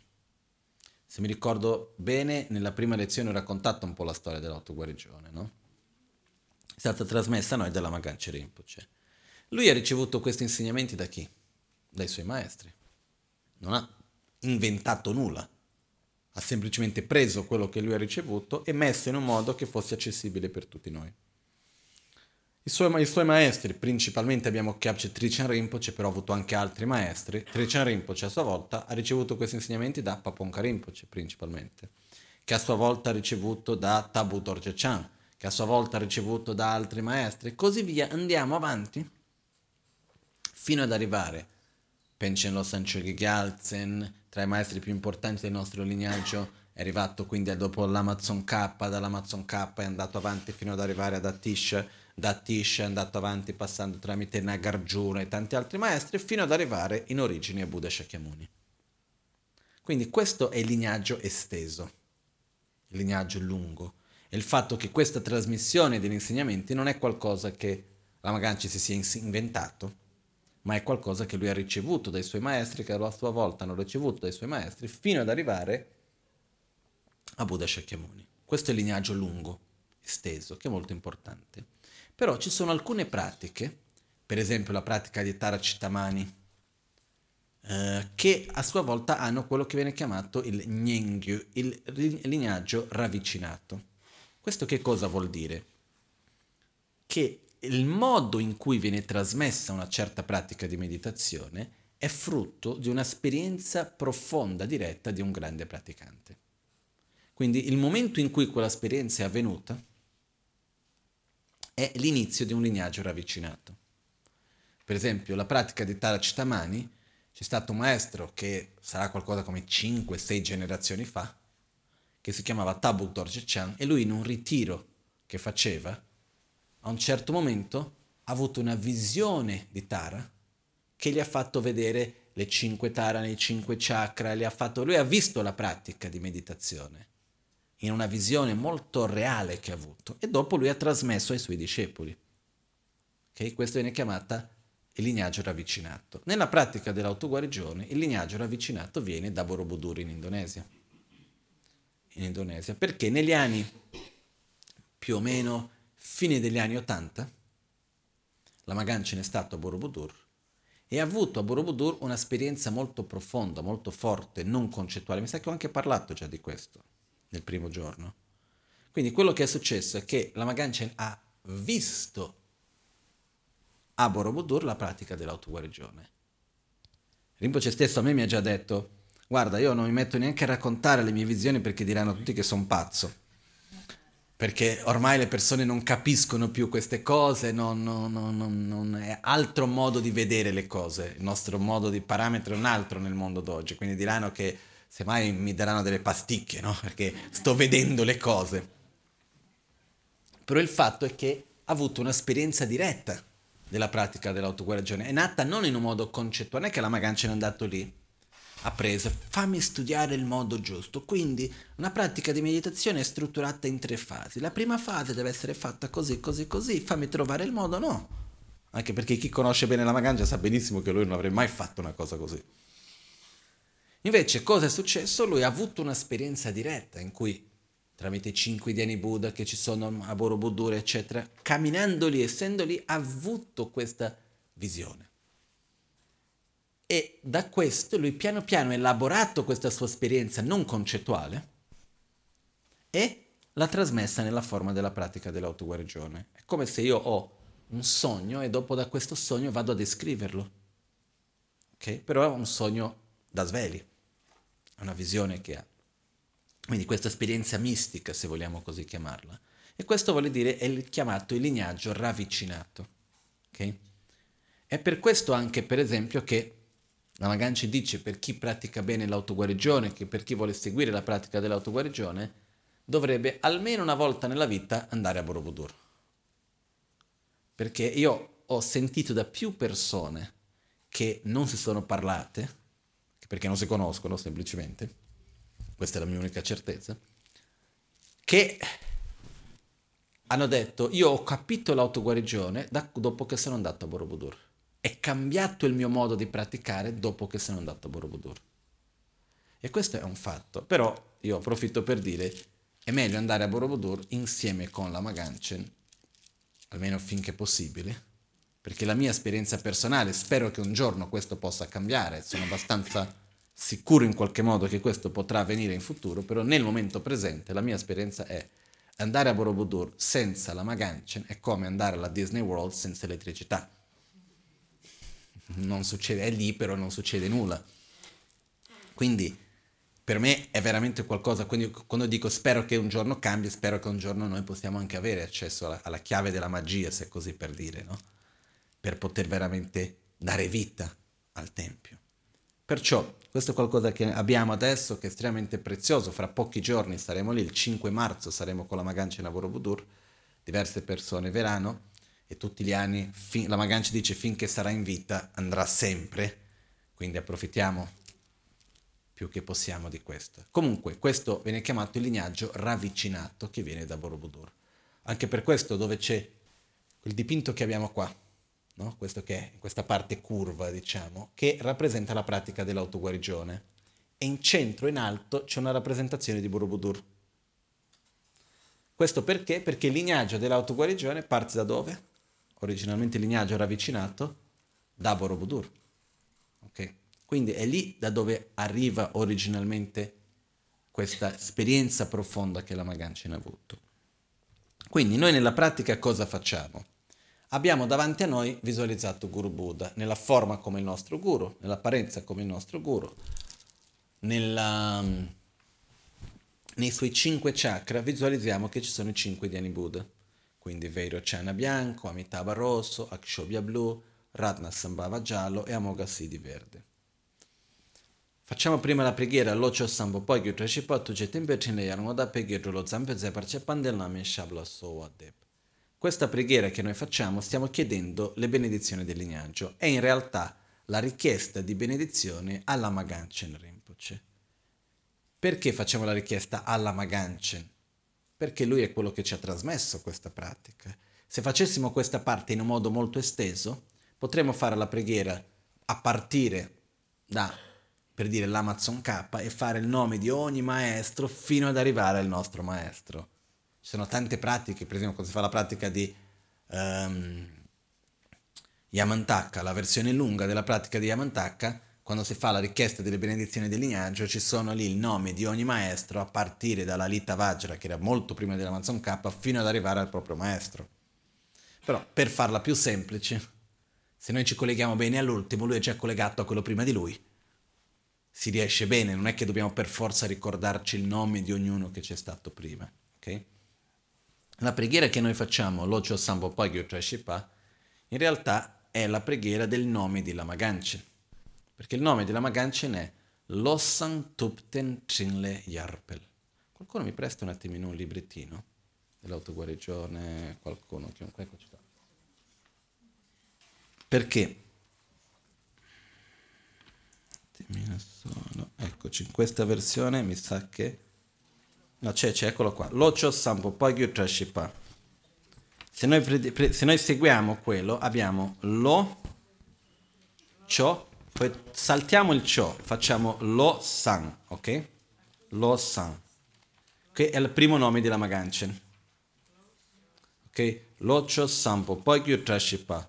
Lo san. Poi dopo nella seconda riga abbiamo tu c'è tempo chin le yarangoda, che ci abbiamo tup, si salta il cen e c'è il ten. Okay? Nella prima riga abbiamo lo san, nella seconda riga, riga abbiamo tupten. Ok? Che i primi due nomi della Maganchen, Lobsan Tupten, Trinle Yarpel è il suo nome. Poi abbiamo, vedere, nella, sempre nella seconda riga abbiamo Trinle, quindi abbiamo Tup, Tupchen Tempe Trinle, quindi si salta il Chen e abbiamo Tupten, si salta il Pe e abbiamo Trinle. Quindi abbiamo i primi tre nomi della Maganchen, Lobsan, Tupten, Trinle. E nella terza riga abbiamo Pel Chiedrolo Zampe Zebra Chen, Yar, Pel... Uh, nella, te- nella seconda riga sempre abbiamo Yar e l'inizio della terza riga abbiamo il Pel. Quindi se noi segniamo, no? possiamo trovare nella prima riga Lossan. Nella seconda riga abbiamo Tupten, Trinle, Yar. E l'inizio della terza riga abbiamo Pel. Ok? Questo è un modo della poesia in tibetano, perché le parole in tibetano sono composte di due sillabe. Gran maggioranza delle parole, il 99% sono composte di due sillabe. In realtà le parole originarie sono composte di una sola sillaba e ma, ma, ma, la maggioranza delle parole sono composte, quindi sono fatte di due sillabe. Quindi che cosa succede? Quando si fa una richiesta di preghiera a un maestro, la traduzione parla eccellentemente pura, c'è tutto il significato, però all'interno di questo è incluso il nome del maestro. Ok? Per quindi da questo che parte, quindi quando noi facciamo l'occio sampo pagyo trashipa tuce tempe tenle yarmoda, pe lo zampe zebrace palden lame shabla soade. Palden lame shabla soade vuol dire ai piedi del, um, dell'eccellente maestro, dell'eccellente guida spirituale, dell'eccellente guru, io faccio richieste di benedizione. Le prime tre righe sono il nome della Maganci, ok? Fatte in un modo poetico, molto bello, eccetera. Poi se andiamo a leggere la traduzione andremo a vedere che c'è tutto un significato, però in realtà che cos'è? Stiamo dicendo il suo nome. Lo Santupten Chinle Yarpel. Dopo la prossima preghiera che facciamo è il mantra Om Guru Vajradhara Sumati Munisha Sane Karma Uta Vardanya Shri Bhadra Varsamanya Sarva Siddhi Hum E quindi vediamo il significato di questo mantra. Om A Guru uh, e abbiamo all'inizio abbiamo Om A e alla fine abbiamo Hum. Ok? Om Ahum vuol dire corpo, parola e mente. Ok? Guru vuol dire il guru, la guida spirituale. Vajradhara vuol dire Buddha. Vajradhara vuol dire colui che sostiene, che regge il Vajra. Il Vajra vuol dire lo stato um, indivisibile, non duale, che sarebbe la mente dell'unione di metodo e saggezza, di beatitudine e vacuità, ossia la mente illuminata in poche parole. Okay? Il concetto del Dara, che vuol dire che regge, che sostiene, vuol dire che è l'unione di quella mente illuminata con un corpo illuminato anche. Quindi in realtà è un modo per dire Buddha. Okay? Possiamo entrare in spiegazioni filosofiche lunghissime sul significato di Vajradhara, però rimaniamo sul fatto che Vajradhara vuol dire Buddha nel, dal punto di vista nel sentiero Vajrayana nel Tantra si chiama Buddha. Vajradhara è il nome che viene dato a Buddha. Okay? Vajra vuol dire indistruttibile, in realtà letteralmente Vajra vuol dire diamante. E noi spesso usiamo la parola Vajra un po' dappertutto, c'è cioè nel Tantra. La parola Vajra vuol dire diamante. Il diamante perché? Perché è puro, trasparente, puro e allo stesso tempo riflette la luce e allo stesso tempo è estremamente duro, molto difficile di rompere un diamante. Non impossibile, sappiamo, però tra tutte le altre sostanze che ci sono intorno, le altre pietre e così via, è molto molto duro. No? Magari è quella più rigida di tutte le pietre che ci sono. Io capisco poco di queste cose, però è una delle cose più dure che c'è. E quindi in questo senso vuol dire qualcosa che è indivisibile, qualcosa che è non duale, indistruttibile. E quello che accade è che quando si parla della mente illuminata, si parla della mente che può, che realizza la realtà convenzionale e realtà ultima in un modo indivisibile, come una cosa unica. La mente che unisce il metodo e la saggezza, la beatitudine e la vacuità. Um, quindi amore, compassione e saggezza, che unisce questo in un modo indivisibile e perfetto, che viene chiamata la mente del Dharmakaya. Ok? Questo viene detto il Vajra. Dara vuol dire che sostiene, che regge questo, e fa riferimento al corpo. Quindi la, part- la parola Vajra fa riferimento alla mente illuminata, la parola Dara fa riferimento al corpo nel suo stato più puro, quindi illuminato. Quindi Vajradhara è l'unione di mente e corpo illuminati, quindi il Buddha. Perciò abbiamo Omaguru Vajradhara. Quando noi diciamo Omaguru Vajradhara vuol dire o oh, tu, Guru, che sei inseparabile di Buddha. Tu che sei Vajradhara, tu che sei inseparabile del Buddha. E poi dopo abbiamo Sumati Muni Shasane Karma Uttavardhani. Ok? Sumati vuol dire mente pura. Lopsan, il nome di prima parte del nome della Maganchen. Lopsan. Muni vuol dire capacità. Tub, in tibetano. Sumati Muni, uh, Shassane, vuol dire ten in tibetano, che vuol dire gli insegnamenti, la dottrina, la trasmissione degli insegnamenti. Quindi abbiamo Tupten, gli insegnamenti del capace. Quindi Muni Shassane sarebbe la parola Tupten. Ok? Karma Utta. Uh, Lopsan, Lopsan, Tupten, Chinle Yarpel. Quindi abbiamo Sumati vuol dire Lopsan, Muni Shassane vuol dire uh, Lopsan Tupten, Karma Uttavardhanye vuol dire Yarpel. No, Chinle Yarpel, quel nome completo di Lama Ganchen. Lopsan Tupten Chinle Yarpel. Se viene tradotto in sanscrito sarebbe Sumati Muni Shasane Karma Uttavardhanye. Questo sarebbe il suo nome in sanscrito. Se andiamo a vedere il significato del suo nome e la traduzione abbiamo um, Lopsan e Sumati, Tupten Muni Shasane, Chinle Karma, Yarpel Uttavardhanye. Ok? Il significato letterale che cos'è? Lopsan vuol dire mente pura, Tupten vuol dire gli insegnamenti del capace, quindi gli insegnamenti di Buddha Shakyamuni, uh, Chinle vuol dire azione sacra, Yarpel che cresce, che si sviluppa, che cresce, che è crescente. Quindi questo sarebbe un po' una traduzione semplificata del nome della Maganchen, che la cosa importante per noi da capire adesso è che Sumati Muni Shassani Karma Utta Vardhanye è il nome della Maganchen in un modo esteso. E qualcuno può chiedere perché non c'è Ganchen nel suo nome, visto che tutti lo chiamiamo così, perché in realtà in Tibet la tradizione è che i lama venivano chiamati, vengono ancora oggi chiamati, non per il loro nome, ma per il nome del luogo da dove provengono. Per dire sarebbe il lama milanese il lama di Milano, il lama di Torino, il lama di Napoli, il lama di Verbania piuttosto che. Perciò sarebbe lama Verbania, lama Milano piuttosto che potremo... Questo è come viene per Gance nel nome di un posto. E il villaggio dove c'è il suo monastero si chiama Gance. Quindi, uh, che ne so, c'era uh, un lama che viveva con me nella mia classe, che, con cui studiavo insieme, si chiamava Siling Tongo Rinpoche. Siling è il nome della città da dove lui proveniva, che è oggi chiamata Xining in Cina, che era Siling in tibetano, quindi lui viene da lì. Quindi il vero nome di ogni maestro di solito pochi discepoli sapevano. Quindi in questo caso Lobsang Tupten Chinle Yarpel è il nome che la Magancia riceve dai suoi, dai, dai suoi maestri. Però il suo nome come è conosciuto, Lama Ganchen, in realtà vuol dire il lama di Ganchen, il lama di quel posto lì, che Ganchen.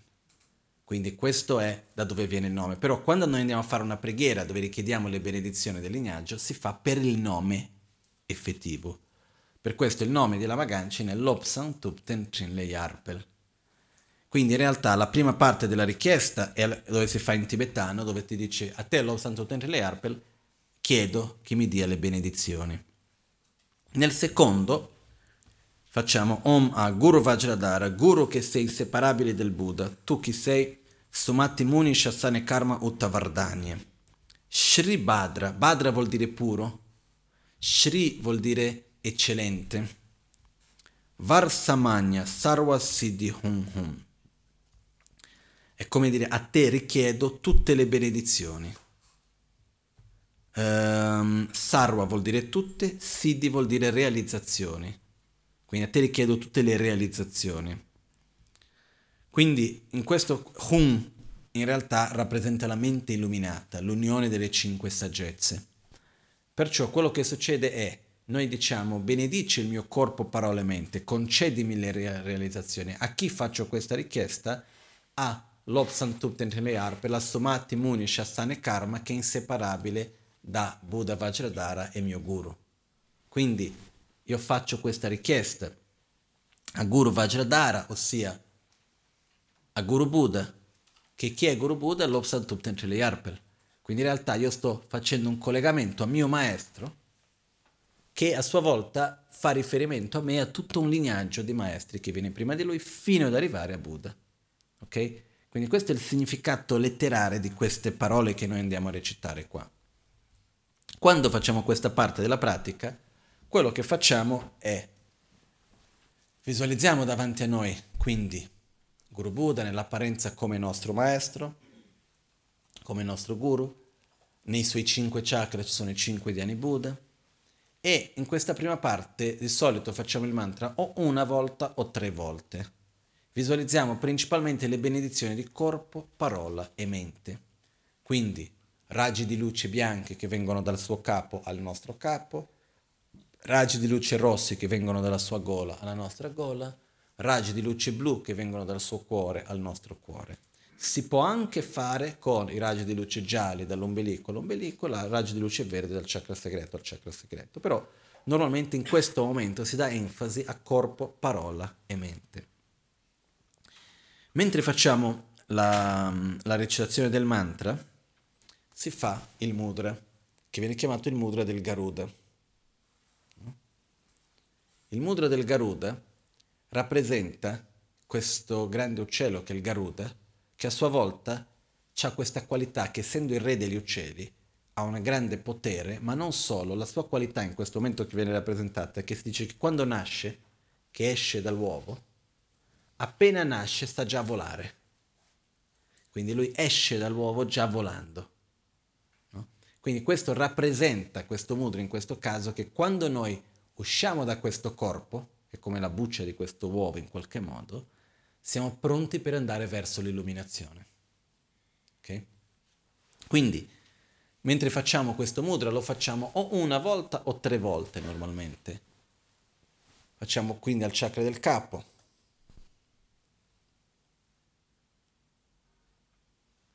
E poi, mentre noi veniamo verso di noi, visualizziamo quindi raggi di luce bianchi che vengono verso il mio chakra del capo, riempiono il chakra del capo portando a me tutte le benedizioni di corpo. Poi se faccio una sola volta il mudra, bianchi al capo, rossi alla gola, blu al cuore. Se faccio tre volte mi concentro la prima volta sui raggi di color bianco, la seconda volta sui raggi di color rosso, la terza volta sui raggi di color blu, portandomi le benedizioni di corpo, parola e mente. Okay?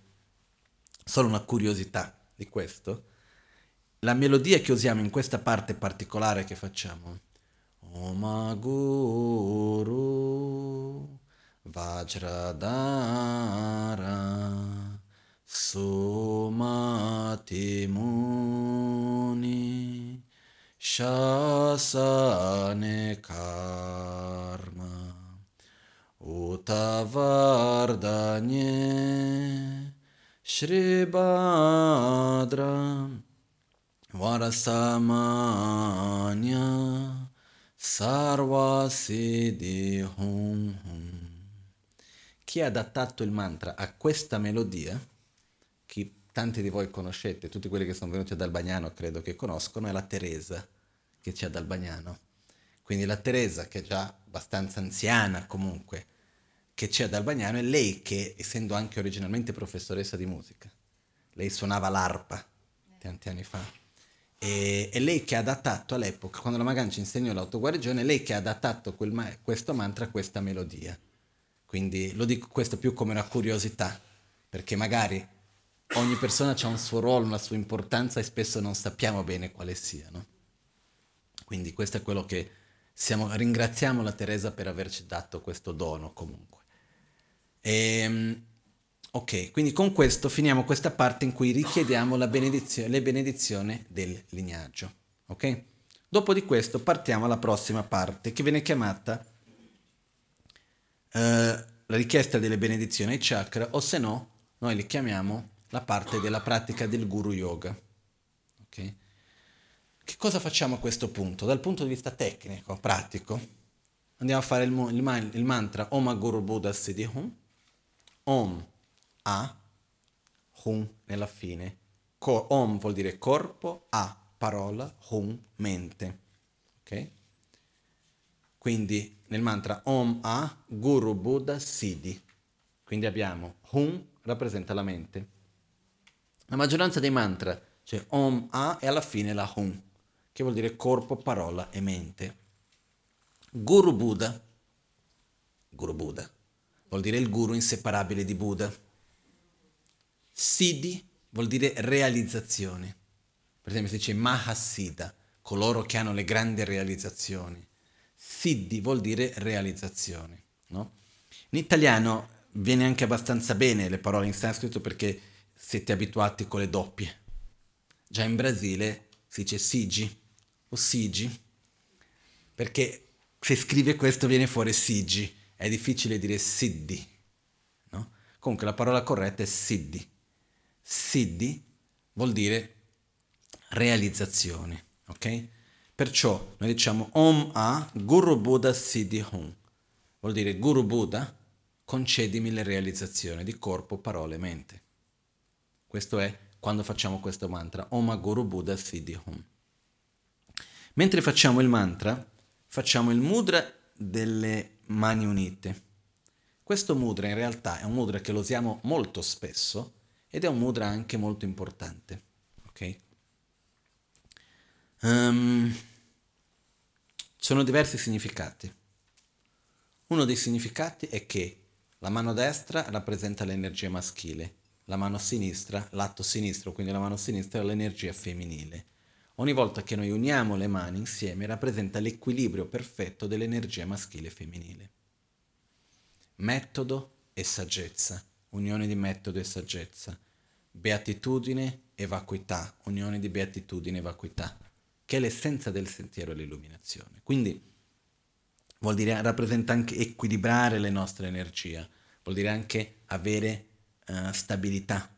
Perciò, in realtà, esiste anche una cosa molto forte che è, come si può dire in italiano, la, il linguaggio corporale. No? Si dice così? Linguaggio del corpo. In realtà con il linguaggio del corpo possiamo dire molto di più che spesso che con le parole. Okay? Se io faccio questo, che cosa percepisce? Fermati, stai lontano. Se faccio questo, cercate di pensare non lo voglio dare mentre si fa questo gesto. È faticoso, non si riesce bene. Ok? Quindi quello che succede è che i gesti che noi andiamo a fare, che vengono chiamati tradizionalmente come mudra, hanno un potere verso di noi, anche senza sapere il loro significato principio. Chiaro, se sappiamo è meglio ancora, però ogni volta che noi facciamo questo gesto, ogni volta che semplicemente noi uniamo le mani al nostro cuore o in un'altra parte del nostro corpo uniamo insieme, noi stiamo portando la nostra energia al centro del nostro corpo. E è un gesto per creare equilibrio. Okay? Quindi ogni volta che noi uniamo le mani, eh, si dice anche questo, che in realtà è il mudra più usato in assoluto per salutare, per ringraziare, eccetera, però è anche il mudra più importante tra tutti. Perché? Perché rappresenta proprio la natura pura della nostra mente, che è l'unione di beatitudine e vacuità, metodo e saggezza, l'equilibrio dell'energia maschile e femminile. Quindi ha un significato estremamente profondo e importante, che è l'essenza del sentiero in realtà. Quindi ogni volta che uniamo le mani c'è un significato molto importante. Quindi quando noi facciamo Om Guru Buddha Siddhi Hum, noi facciamo questo stesso mudra, questo stesso gesto in ognuno dei nostri cinque chakra. Quindi prima lo facciamo al chakra del capo. Se noi facciamo la pratica più breve, facciamo una volta in ognuno dei nostri chakra. Se lo facciamo in un modo più lungo, facciamo cinque volte in ognuno dei nostri chakra. Se vogliamo fare più lungo ancora, possiamo anche fare di più. Però di solito è o una volta o cinque volte, ok? Quindi andiamo a recitare Om Guru Buddha Siddhi Hum e facciamo, in questo caso, la melodia, che è più quella più usata normalmente, Om Guru Buddha Siddhi Hum. Chi ha adattato i mantra a questa melodia è stato Lama Ganchen, lui stesso. Um, si può fare la pratica con mille melodie diverse, eh? non è che c'è l'obbligo di una melodia piuttosto che un'altra, ok? Per esempio c'è un monastero in Tibet che fa l'autoguarigione tutti i giorni, i monaci lì, che la Maganci li ha trasmessi, io ho insegnato come fare, loro fanno una fatica enorme a cantare con questa melodia che è più occidentale, non riescono proprio. Quindi loro fanno Om A Guru Buddha Siddhi Hum, Om A Guru Buddha Siddhi Hum, Om A Guru Buddha Siddhi Hum, Om A Guru Buddha Siddhi Hum, Om Guru Buddha Siddhi Hong. Eyam Ram Lam Bam Ho Shude Shude Soha e così via. No? Loro fanno in questo modo. Loro fanno una certa fatica di fare Om Guru Buddha Hong. Non riescono, fanno, no, no, no, proprio non, non sono abituati. Quindi giustamente le melodie servono per anche adattarsi a ogni cultura. In Brasile come facciamo qua, uguale. Le stesse melodie, sì, perché diciamo, è una cultura molto simile, no? Comunque, si possono fare in tante melodie, addirittura è possibile anche fare in silenzio. Per questo parleremo in un altro momento. Il fatto è, quando facciamo Maguru Buddha Siddhi Hum, cominciamo dal chakra del capo fino al chakra segreto, facendo una volta in ogni chakra o cinque volte in ogni chakra. Cosa visualizziamo in questo punto della pratica? Davanti a noi c'è Guru Buddha, raggi di luce di color bianco, rosso, blu, giallo e verde che si emanano dai cinque chakra di Guru Buddha e si assorbono ai nostri cinque chakra, portandoci le benedizioni di corpo, parola, mente, qualità e azioni. Ok? In questo momento qual è, viene chiamata la pratica del Guru Yoga, qual è il significato? È uh, diminuire la distanza che esiste fra noi e Guru Buddha, creare familiarità, creare una sorta di intimità che c'è fra noi e Guru Buddha. Quindi noi, man mano che riceviamo le benedizioni nella forma di raggi di luce e nettare, che non sono semplici raggi di luce, la luce che ci trasmette insieme alla natura di amore, di compassione, di saggezza, di guarigione, che portano quindi le benedizioni, di corpo, di parola, di mente, le qualità sacre, le azioni sacre, è qualcosa che man mano che riceviamo ci porta una sensazione di gioia, di soddisfazione, ci sentiamo che siamo completamente, come si può dire, pieni di gioia, qualcosa che ci riempie, no? ci soddisfa profondamente. E ci sentiamo amati, protetti, sicuri. Quindi sentiamo questa Ehm, questa benedizione vera e propria. L'obiettivo che c'è in questo momento è un po' come quello... Io parlo della mia propria esperienza, non posso parlare di altro in questo caso. Okay? La mia esperienza è, per esempio, quando sono vicino ai miei maestri, in particolar modo posso parlare di Lama Ganche Rinpoche. Al di là del fatto che ci siano problemi, non ci siano problemi, quello che sia, quello non sia, essere nella sua presenza già mi dà una grande gioia. porta una stabilità. più volte è successo che ho dei dubbi, basta solo il pensare nei, dei, dei, dubbi, nella sua presenza e chiederli, già mi, la, già mi arrivano le risposte. Quindi comincio a chiedere, ho già trovato la risposta, alla fine non devo neanche chiedere. Quindi quello che accade che cos'è? Immaginiamo che questa sensazione è come se io comincio ad avvicinarmi sempre di più e sempre di più finché non ci sia più distanza e più differenza tra me e lui. Ma non è fisicamente che stiamo parlando, è come qualità, è come energia, è qualcosa più profondo. Quindi in questo caso quello che noi facciamo è che mentre noi facciamo Maguru Buddha Siddhi Hum, in questo momento viene chiamata la pratica del Guru Yoga, nella quale noi andiamo a ravi- avvicinarci, a creare questa familiarità profonda tra noi e Guru Buddha. Quindi immaginiamo i raggi di luce che vengono dal chakra del capo al nostro capo, quindi come se noi andassimo a sintonizzarci nello stesso canale, riceviamo questa, ci apriamo a ricevere queste benedizioni. La pratica del Guru Yoga, adesso non voglio neanche entrare nei dettagli riguardo questa pratica, ho già spiegato questo in altre occasioni, ad Albagnano particolarmente più volte, però è la pratica che proprio, è stato? Ieri, sì, ieri, o l'altro ieri, adesso mi sono confuso, leggevo un testo che è il commentario della Guru Puja, nella quale veniva detto con tutte le parole, spiegando il perché, il come, facendo tutte le citazioni, eccetera, eccetera, una parte abbastanza lunga, che l'essenza della nostra pratica, l'essenza del, del sentiero, avviene tramite la pratica del Guru Yoga, che è in poche parole questo. Oh, mi sa che ho parlato di questo il giorno prima di partire per il Brasile, l'ultima volta che siamo stati qui.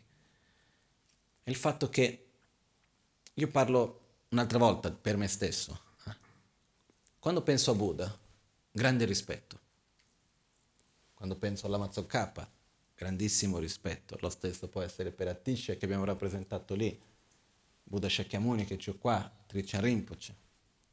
Però in qualche modo, per il quanto che io possa credere in Buddha, è comunque in qualche modo un po' lontano.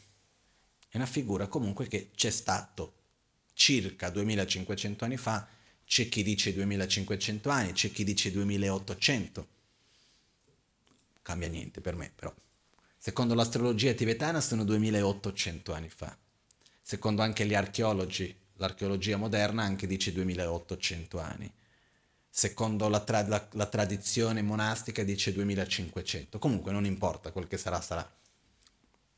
Il fatto è che io sono stato nel posto dove Buddha è nato, dove ha raggiunto l'illuminazione, dove ha dato i primi insegnamenti, dove è morto.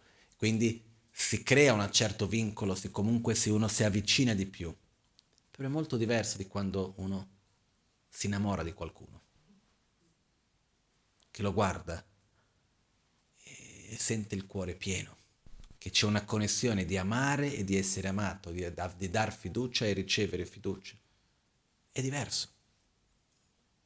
Quindi quello che io sento per i miei maestri, in particolar modo per il mio guru radice, quindi per Lama Ganche c'è qualcosa che è, come si può dire, è profondo, è diretto, qualcosa che ci tocca direttamente al cuore. E nel nostro sentiero spirituale la connessione che noi abbiamo non è qualcosa che deve essere concettuale, ma deve essere qualcosa che è molto più profondo. Quindi che cosa succede? Cosa rappresenta per me il mio guru? Rappresenta tutti i Buddha, tutti gli esseri sacri. Quindi io come faccio per arrivare a Buddha? Tramite il mio guru. Quando io mi connetto in un modo aperto, quando apro il mio cuore al mio guru, nel mio caso la Maganche Rinpoche, io in realtà mi sto aprendo anche, mi apro anche a tutti i Buddha tutti gli esseri sacri, a tutti i maestri del lignaggio, quindi all'Amazon K, a Tish, a Tricia Rinpoche. Perché che io sento un grande rispetto per Tricia Rinpoche? Mai conosciuto. Perché io sento l'amore che ha la Maganchen per lui, quindi amando la Maganchen sento questa connessione che viene insieme. Perciò quello che accade è che la pratica del Guru Yoga è proprio dove noi andiamo a stabilire e rafforzare questa connessione che abbiamo. E facendo una metafora un po' moderna, è un po' così. Nel nostro sentiero ci sono tante cose che dobbiamo imparare, tante cose da fare, da praticare, da realizzare, eccetera. Però io per avere accesso a questo ho bisogno di avere la mia capacità di ricevere questa conoscenza, di poter metterla in pratica, ho bisogno di sapere dove andare a prenderla, però mi serve una connessione. Se non è come avere un computer molto potente, avere tutti gli indirizzi dove voglio andare in internet e non avere una buona connessione. Sono lì con le vecchie connessioni che facevano quel rumore, no? Come una volta, vi ricordate, magari quelli più, più giovani non si ricorderanno più di quello, agli inizi, primordi dell'internet, inizi degli anni 90, metà degli anni 90, che c'era ancora quella connessione tramite telefono che faceva quel rumore lì, tipo del fax, no? una connessione di quella, se voglio scaricarmi un film? Quanto tempo ci vorrà? Faccio prima prendere una, un pullman, andare fino al posto, guardarmi il film, tornare indietro e non ancora finito, di sicuro. Io mi ricordo che in India avevo quella connessione lì, quindi vi posso assicurare che era molto lungo. Però quello che succede che cos'è? Più forte, più stabile la mia connessione, più riesco ad accedere. Similmente a questo, più forte la connessione che noi abbiamo con, in questo caso Guru Buddha, con il nostro maestro, è quello che ci connette agli insegnamenti. È la nostra connessione agli insegnamenti, è la nostra connessione al lignaggio, è la nostra connessione agli esseri sacri in questo senso. E non è che noi dobbiamo dipendere dalla persona fisica, non è quello. Perché io posso addirittura aver incontrato un maestro una sola volta nella mia vita. E poi tutta la mia vita io pratico e mantengo la connessione va tutto bene. Non è che io devo dipendere da una persona fisicamente, non è assolutamente questo. Sono persone che incontrano un maestro una volta nella loro vita e praticano perfettamente. Ci sono quelli che stanno tutti i giorni a fianco e stanno fermi. Non è una cosa nuova questa, dall'epoca di Buddha stesso, che è stato uno degli ultimi discepoli di Buddha a ottenere le realizzazioni, Ananda, che era sempre era, era l'attendente particolare di Buddha, che era sempre a fianco a lui, quando tutti gli altri avevano già raggiunto le, le, le realizzazioni, lui non aveva ancora, sono tutti stati un po' addosso a lui a dire dai, adesso medita un po', vieni, perché se no non possiamo avere accesso a tutti gli insegnamenti. Perché si dice che quando si ottiene un certo tipo di realizzazione, quindi si elimina la ignoranza, abbiamo accesso alla memoria di tutto ciò che abbiamo ascoltato. Perché in realtà quello che abbiamo ascoltato c'è in noi o no? L'impronta di tutto quello che abbiamo ascoltato c'è o non c'è? Perché quando ci dimentichiamo di qualcosa è perché quel qualcosa manca o perché non sappiamo più accedere? Non sappiamo più accedere a quell'informazione. Quindi quello che si dice negli insegnamenti è che quando uno riesce a eliminare la propria ignoranza, a, a, automaticamente va a stabilire l'accesso a tutte le cose che ha ascoltato in queste e nelle altre vite. Quindi la memoria di tutte le vite. Quindi per trascrivere il sutra di Buddha chi erano quelli che potevano trascrivere? Solamente quelli che avevano queste realizzazioni, così avevano una memoria perfetta di quello che è stato detto. Però chi era l'unico che aveva partecipato a tutti gli insegnamenti? Ananda, che però non aveva queste realizzazioni, quindi sono stati un po' addosso a lui per questo. Però il punto qual è? Può succedere che una persona incontra un maestro una volta, due volte nella vita e pratica in un modo eccellente e riesce a ottenere ottime realizzazioni, ha una connessione profonda anche perché quello che fa in modo che due persone siano vicine una all'altra è che la loro mente, il loro cuore sia nella stessa direzione. Non è che fisicamente siano vicini o no. E quello che andiamo a fare in questo momento della pratica è proprio di direzionarci nella stessa direzione, di creare questa connessione, stabilirla, fortificare questa nostra connessione. Ok? Quindi in questo momento noi richiediamo le benedizioni a Guru Buddha, raggi di luce netere di color bianco, rosso, blu, giallo e verde che vengono dai cinque chakra si assorbono nei nostri cinque chakra mentre facciamo il mantra Om Guru Buddha Siddhi Om. Ok? Finito questo, andiamo, concludiamo, diciamo, um, la parte che viene chiamata le parti preliminari. Ok? fammi solo vedere che non ho saltato nulla. Ok. E entriamo quindi nella parte effettiva della pratica. Ok? La parte effettiva, avendo finito le preliminari, entriamo nella parte effettiva della pratica. La parte effettiva viene divisa in due parti, che viene chiamato stadio di generazione e stadio di realizzazione o di completamento. Si può tradurre in due modi diversi. Quindi stadio di, gener- di generazione e stadio di completamento. Kierim e Zokrim.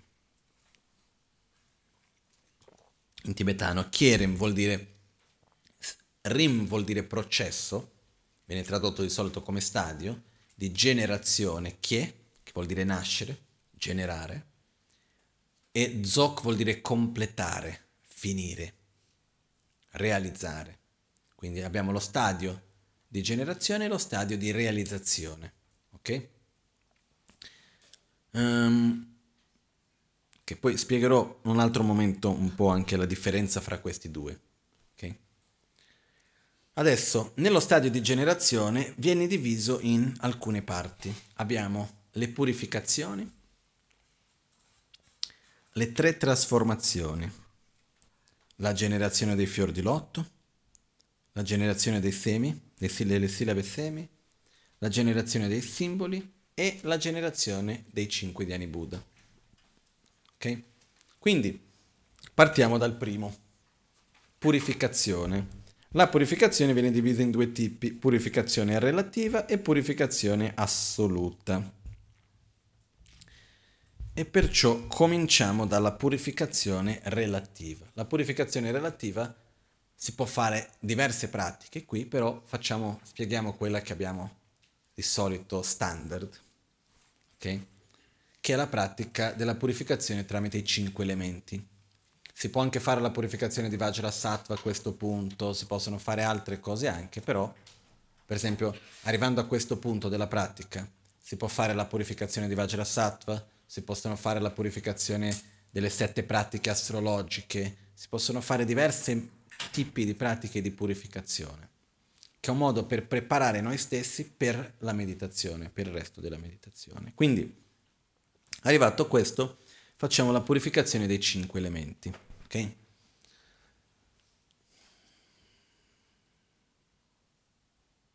Sto cercando solo di vedere come andare all'essenza senza complicare troppo.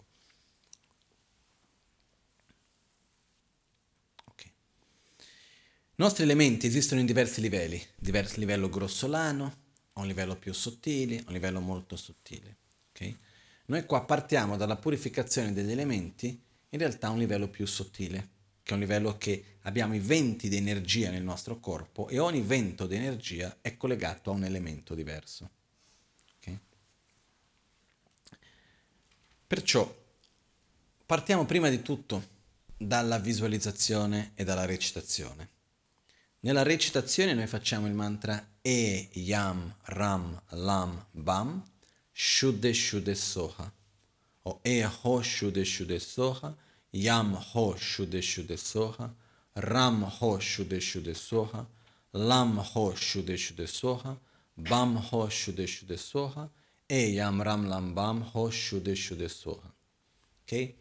E Yam Ram Lam Bam sono le sillabe seme che rappresentano l'essenza di ognuno dei cinque elementi. Quindi E è la sillaba seme per lo spazio, quindi rappresenta l'essenza dell'energia dello spazio. E. Yam rappresenta l'essenza dell'energia del vento. Ram del fuoco. Lam della terra. Bam dell'acqua. Okay? Una premessa prima di questo che ci sono tanti modi di purificazione degli elementi, ci sono tanti modi di meditare sugli elementi che si possono trovare su punti diversi del nostro corpo, chakra diversi, colori anche un po' diversi, quindi se noi vediamo una pratica di purificazione degli elementi in un modo, poi in un'altra pratica è cambiato qualcosa, normale. Non è che questo è un sistema e tutto deve seguire questo, questo è un modo di farlo. Ok? Quindi quindi abbiamo Eyam Ram Lam Bam, che è l'essenza, rappresenta quella vibrazione di quel suono, perché ricordiamoci che suono è vibrazione, vibrazione è energia. Perciò Eyam Ram Lam Bam non si può tradurre, perché rappresentano quella vibrazione di quel suono, l'essenza dell'energia di ognuno dei cinque elementi. Shuddhe, Shuddhe. La parola Shuddha vuol dire puro pulito. Shuddhe vuol dire pulire. Soha, ci sono tante trad- traduzioni, però quella più semplice è tipo che così sia. Quindi, eho, ho è una congiunzione in sanscrito. Ok? Eho shuddhe shuddhe soha. Lo spazio, pulito pulito, che così sia. Yam ho shuddhe shuddhe soha. Il vento, pulito pulito, che così sia.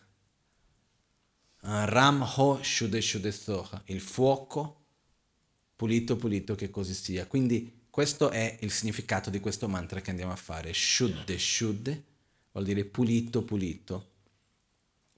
Soha, che così sia. Ok? Perciò quando facciamo Eyam Ram Lam Bam Ho Shuddhe Shuddhe spazio, vento, fuoco, terra, acqua, pulito, pulito, che così sia. Quindi questo è il significato del mantra. E quando facciamo solo Shuddhe Shuddhe Soha, pulito, pulito, che così sia. Ok? Semplici, nessun grande mistero. Poi, cosa facciamo? La visualizzazione, che è la parte anche più importante di questo.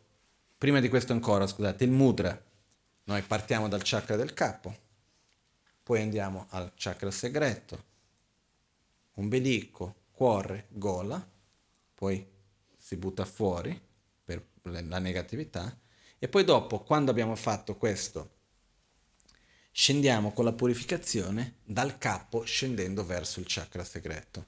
Ok? Bene. Vedendo la visualizzazione capiremo meglio i mudra anche. Si parte dalla visualizzazione che nel chakra del capo si trova l'elemento spazio. L'elemento spazio è quindi di color blu, come una sfera blu. Okay? Lo spazio è l'elemento che permette agli altri elementi di interagire. Tra due elementi, se non ci fosse lo spazio, non ci sarebbero due, sarebbe una cosa sola. Okay? Noi esistiamo, possiamo chiamarci noi, perché esiste lo spazio, se no saremo una cosa unica. Ok? Quindi lo spazio, l'elemento spazio, perché esiste anche lo spazio in quanto un fenomeno permanente, che è un altro discorso. Non entriamo in questo discorso adesso, se no non finiamo proprio in orario. Però esiste l'elemento spazio. L'elemento spazio è proprio ciò che c'è tra un fenomeno e un altro. E affinché due fenomeni possano interagire in un modo sano, ci deve essere lo spazio giusto tra di loro. Okay? Quindi prima purifichiamo lo spazio, che è ciò che permette agli altri elementi di purificarsi. Nella gran maggioranza dei testi buddisti che andrete magari a cercare, vedere, eccetera, nella gran maggioranza delle volte l'elemento spazio viene nascosto. Non si parla dell'elemento spazio. Perché? Perché è un elemento dai, dai miei studi, dalle mie ricerche, ho visto che è un elemento difficile da capire. E nella filosofia buddista si è sempre data molta enfasi allo spazio in quanto fenomeno permanente. Perché? Perché se noi riusciamo a comprendere lo spazio in quanto fenomeno permanente, quello ci aiuta moltissimo a comprendere la corretta visione della realtà. Quindi, come ho detto prima, non entro in questo argomento adesso. Um, però la Magancia ne ha voluto aprire le cose, non, non stare, la Magancia ci dice se sto a nascondere le cose rimarranno nascoste per sempre. Quindi meglio metterle con chiarezza. Perciò l'elemento spazio viene riconosciuto. Perciò prima purifichiamo l'elemento spazio al chakra del capo. Dopo purifichiamo il vento al chakra segreto. La visualizzazione. Esiste il mandala dell'elemento vento, quindi la rappresentazione dell'elemento vento, che è un mezzo cerchio di color verde con la sillaba yam. Però sinceramente, io, a me non mi piace meditare in un modo come se fosse una sorta di cartoon, dove vado come se, fosse, come se prendessi degli sticker dell'elemento vento, lo attacco qua, poi quello ram, qua il bam, non, non lo vedo più in questo, tanto in quest'ottica. Ma io mi piace visualizzare che è, io ho il vento che sorge dai taloni. Okay? Viene dai nostri, I taloni hanno la forma di una mezzaluna ok? Un mezzo cerchio. Quindi dai taloni viene il vento che sale dalle gambe. Il vento man mano che sale si purifica. Arriva al chakra segreto dove si unisce anche il chakra segreto c'è la forma di mezzaluna. Si unisce qua il vento di color verde che sale. Immaginiamo il vento vero e proprio. Il vento vibra con il suono yam. Quando noi diciamo che è segnato dalla sillaba yam, è il suono che vibra insieme. Quindi vibra con il suono yam. Quando arriva l'ombelico, al nostro chakra dell'ombelico esiste l'elemento fuoco. Quindi all'ombelico c'è il fuoco. Immaginiamo proprio un triangolo di fuoco. Più che un triangolo rosso con la scritta con la letterina Ram, immaginiamo proprio il fuoco che vibra con il suono Ram. Quindi immaginiamo il fuoco che c'è all'ombelico che vibra col suono Ram. All'inizio il fuoco, quando non è purificato, è quel fuoco un po' debole, che non è molto stabile, mentre dopo, quando il vento diventa stabile, anche il fuoco diventa stabile e il fuoco sale in un modo forte e allo stesso tempo stabile. Al cuore si trova l'elemento terra, che è come un cubo di terra, quindi abbiamo non è un quadratino con la lettera lame. Io, a me piace immaginare proprio un cubo di terra con la vibrazione del suono lam di color giallo, che a sua volta la terra si scalda, si purifica, la terra diventa pura e il calore della terra sale, va verso la gola.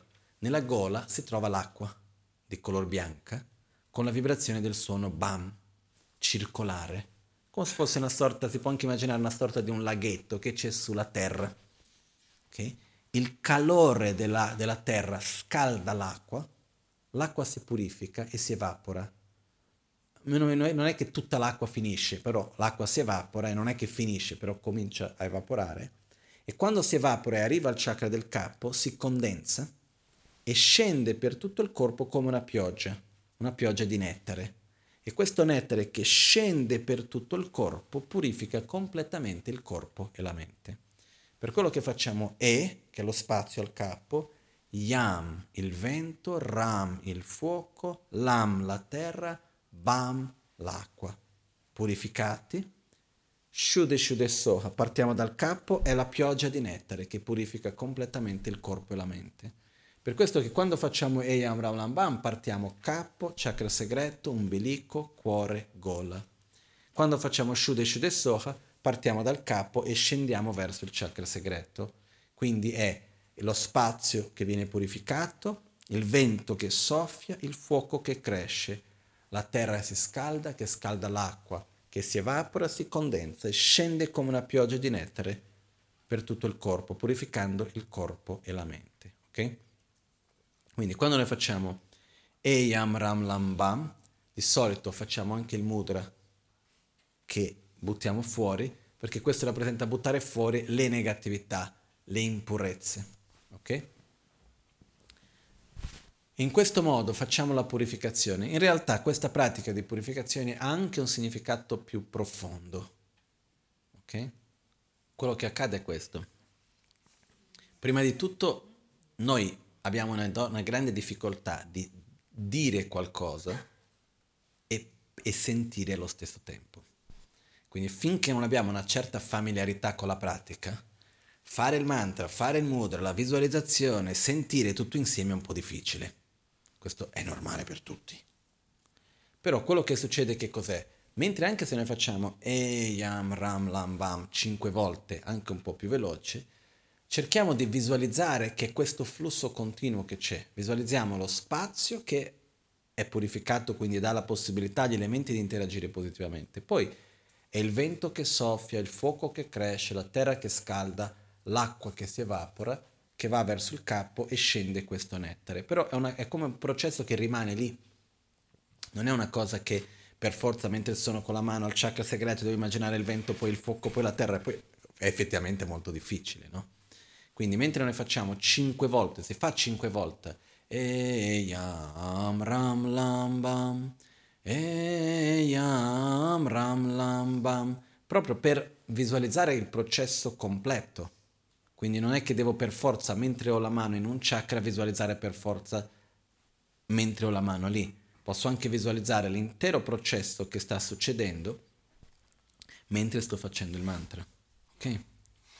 però giustamente anche il fatto per ognuno di noi anche di trovare il modo come noi ci adattiamo meglio alla pratica. Per esempio a me mi piace anche prima visualizzare, poi dopo recitare.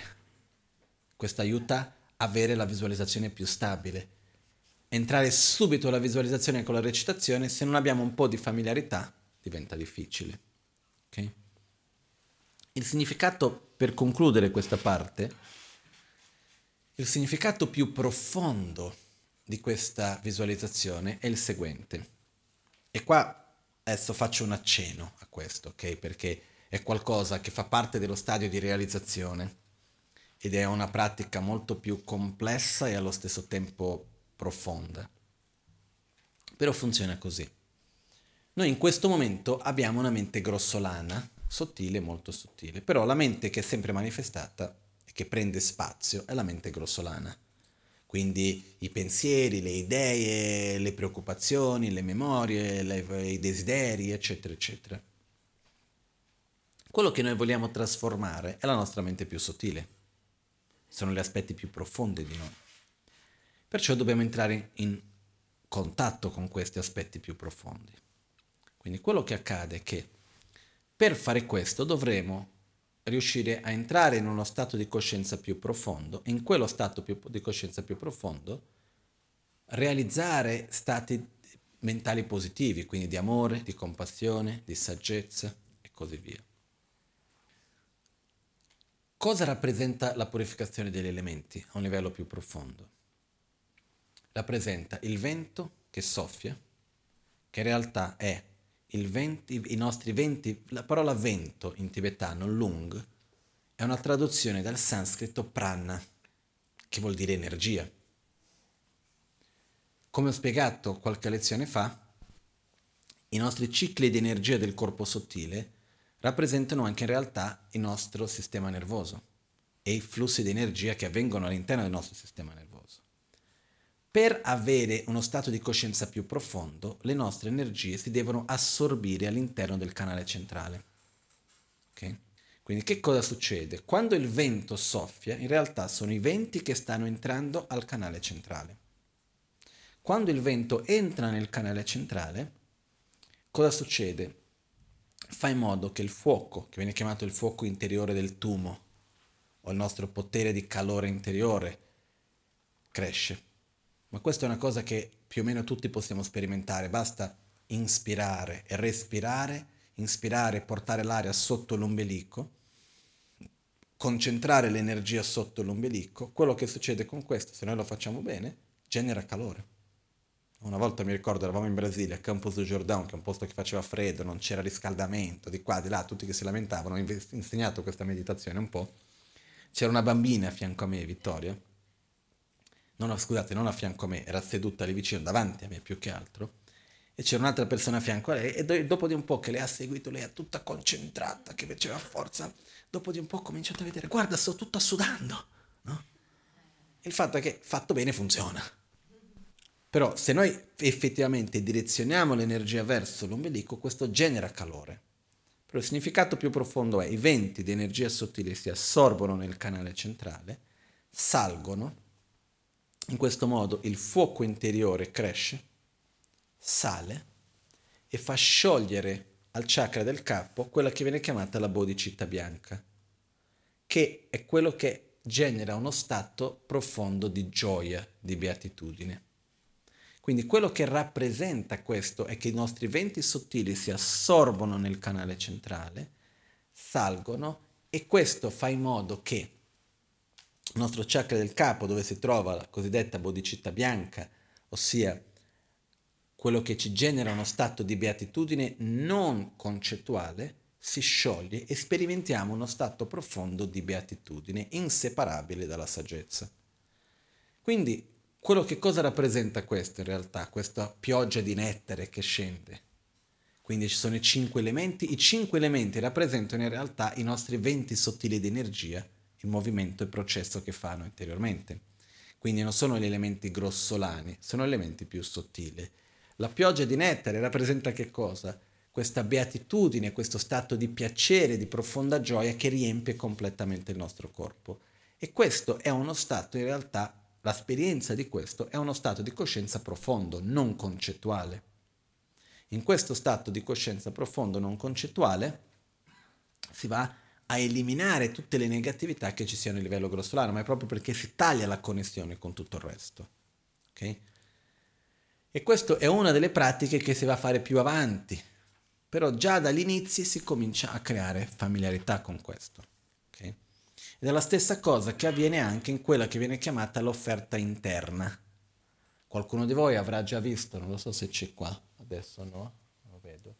Uh, in certe pratiche come Yamantaka o Vajra Yogini e così via, esiste quella che viene chiamata come una kapala, che viene chiamata l'offerta interna, Nanch in tibetano.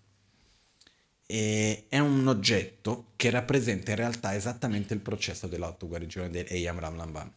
E rappresenta questo processo interiore per raggiungere questo stato di coscienza più profondo dell'unione di beatitudine e vacuità. La simbologia che viene rappresentata in questo oggetto è molto strana. Ci sono il, il vento, il fuoco, poi ci sono tre, tre, teste, poi c'è un mezzo cranio e dentro ci sono i nettari, cinque nettari le cinque carni che poi vanno a bollire, c'è tutto un significato, però in realtà è tutta una simbologia. Ma in realtà qual è il significato più profondo? I venti che si assorbono al canale centrale, che fanno che la nostra mente grossolana diventi in uno stato più profondo di coscienza, che ci fa sperimentare una grande beatitudine con la quale andiamo a realizzare la natura ultima di noi stessi. Okay? Perciò, quando facciamo Eyam Ram Lambam, in realtà è una parte estremamente potente, importante della pratica, cerchiamo di farla concentrandoci a immaginare gli elementi prima di tutto. Quindi immaginiamo proprio il vento, il fuoco, la terra, l'acqua, poi il nettare che scende prima di tutto lo spazio. Un'ultima cosa su questo è che noi spesso non siamo consapevoli dell'importanza che gli elementi hanno per noi. Non siamo consapevoli. No? Se io vi chiedo da dove viene l'acqua, da rubinetto. Questa è la risposta che un bambino darebbe oggi, no? Da dove viene la frutta? Dal supermercato. Il fuoco? Ormai non dappertutto c'è il fuoco proprio, però di solito viene dal, dal fornello.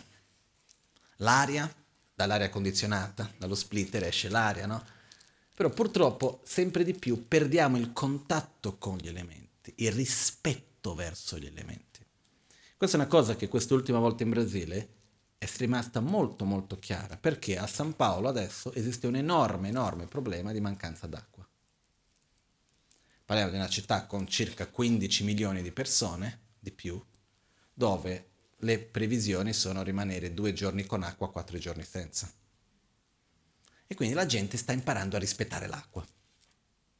Veramente, senza avere altra scelta. Eh? Però il fatto è non è solo rispettare a livello esterno, è capire che noi siamo fatti dai cinque elementi. Quando noi visualizziamo i cinque elementi al nostro interno, è anche un modo sottile che stiamo dicendo noi stessi. Io sono fatto dai cinque elementi. Non è qualcosa che è staccato da me. Io dipendo dai cinque elementi. Io sono fatto dai cinque elementi. Il fatto è che più è profondo il rispetto e il vincolo che noi abbiamo con gli elementi interiormente, più riusciamo a rispettare gli elementi fuori. Caso contrario, succederà che io verso l'acqua è perché devo farmi la doccia e manca l'acqua, quindi rispetto l'acqua perché se no finisce. Ma non c'è un vero rispetto verso l'acqua, verso il fuoco, verso la terra. E dov'è che noi riusciamo a vedere persone che veramente hanno questo rispetto? Persone che vivono nella natura in un modo molto più connesso. La maggioranza di noi purtroppo l'abbiamo perso, diciamoci le cose come stanno il rispetto, io parlo di una certa venerazione, un vero, un vero profondo rispetto per gli elementi. Difficile da trovare tra di noi. Non dico che non ci sia, però difficile da trovare. Questo è un fatto. No? Mi ricordo, lasciamo stare, troppo lungo. Però il fatto è, noi effettivamente non abbiamo questo rispetto e gli effetti si vedono. Una semplice domanda se noi ci poniamo se noi veramente ci sentissimo parti della natura e non qualcuno che possiede la natura. Perché noi ci poniamo come qualcuno che possiede la natura, non qualcuno che fa parte della natura. Se noi ci sentissimo veramente parte della natura, parte degli elementi, avremmo inquinato il mondo come l'abbiamo fatto? No. ci farebbe male ogni volta che inquiniamo mezzo bicchiere d'acqua. Sinceramente, la maggioranza di noi se ne frega altamente. Dipende tutto se mi costa qualcosa, se ricevo una multa, a quel punto sono, prendo un po' cura. Ma il rispetto verso l'elemento in se stesso, verso l'acqua, verso la terra, non esiste. È un fatto. Questo. La Magancina ha cominciato a parlare di questo nel 95, 96, qualcosa del genere e diceva che se noi non riusciamo a creare armonia con gli elementi dentro di noi, non riusciremo mai a creare armonia con gli elementi fuori. Quindi uno degli scopi di questa purificazione degli elementi è anche quella di creare armonia con gli elementi dentro per essere in armonia con gli elementi fuori, che è una cosa estremamente importante, perché questa mancanza di armonia con gli elementi, questa mancanza di rispetto verso gli elementi ci sta portando veramente alla rovina in qualche modo.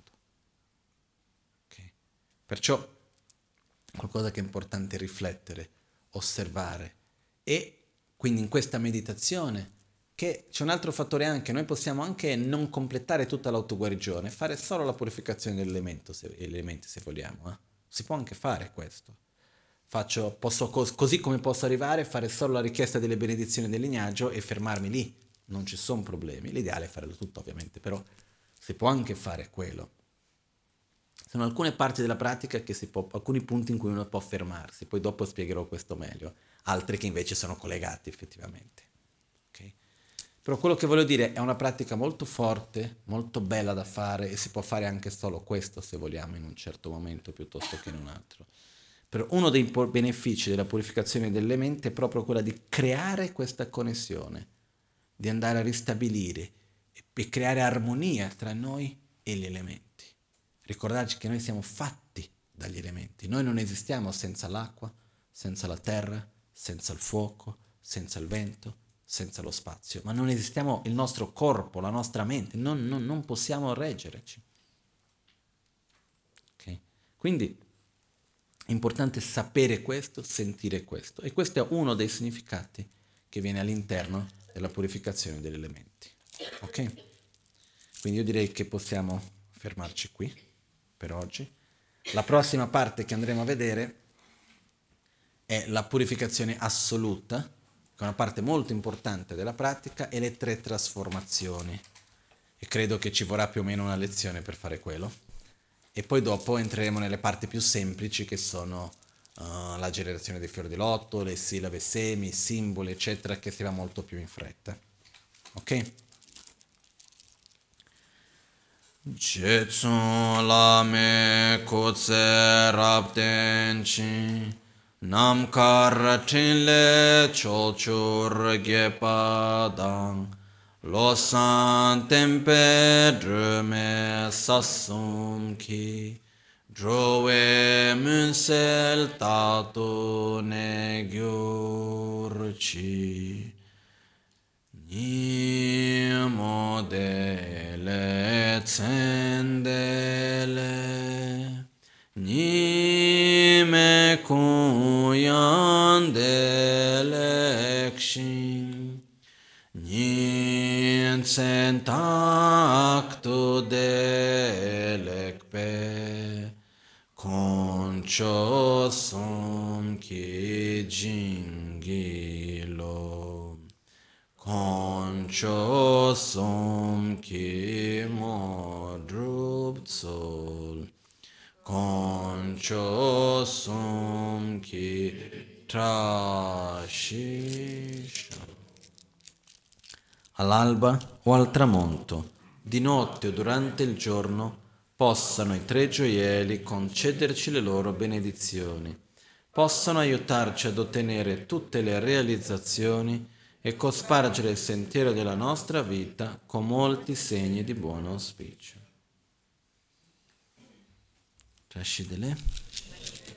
Grazie a tutti.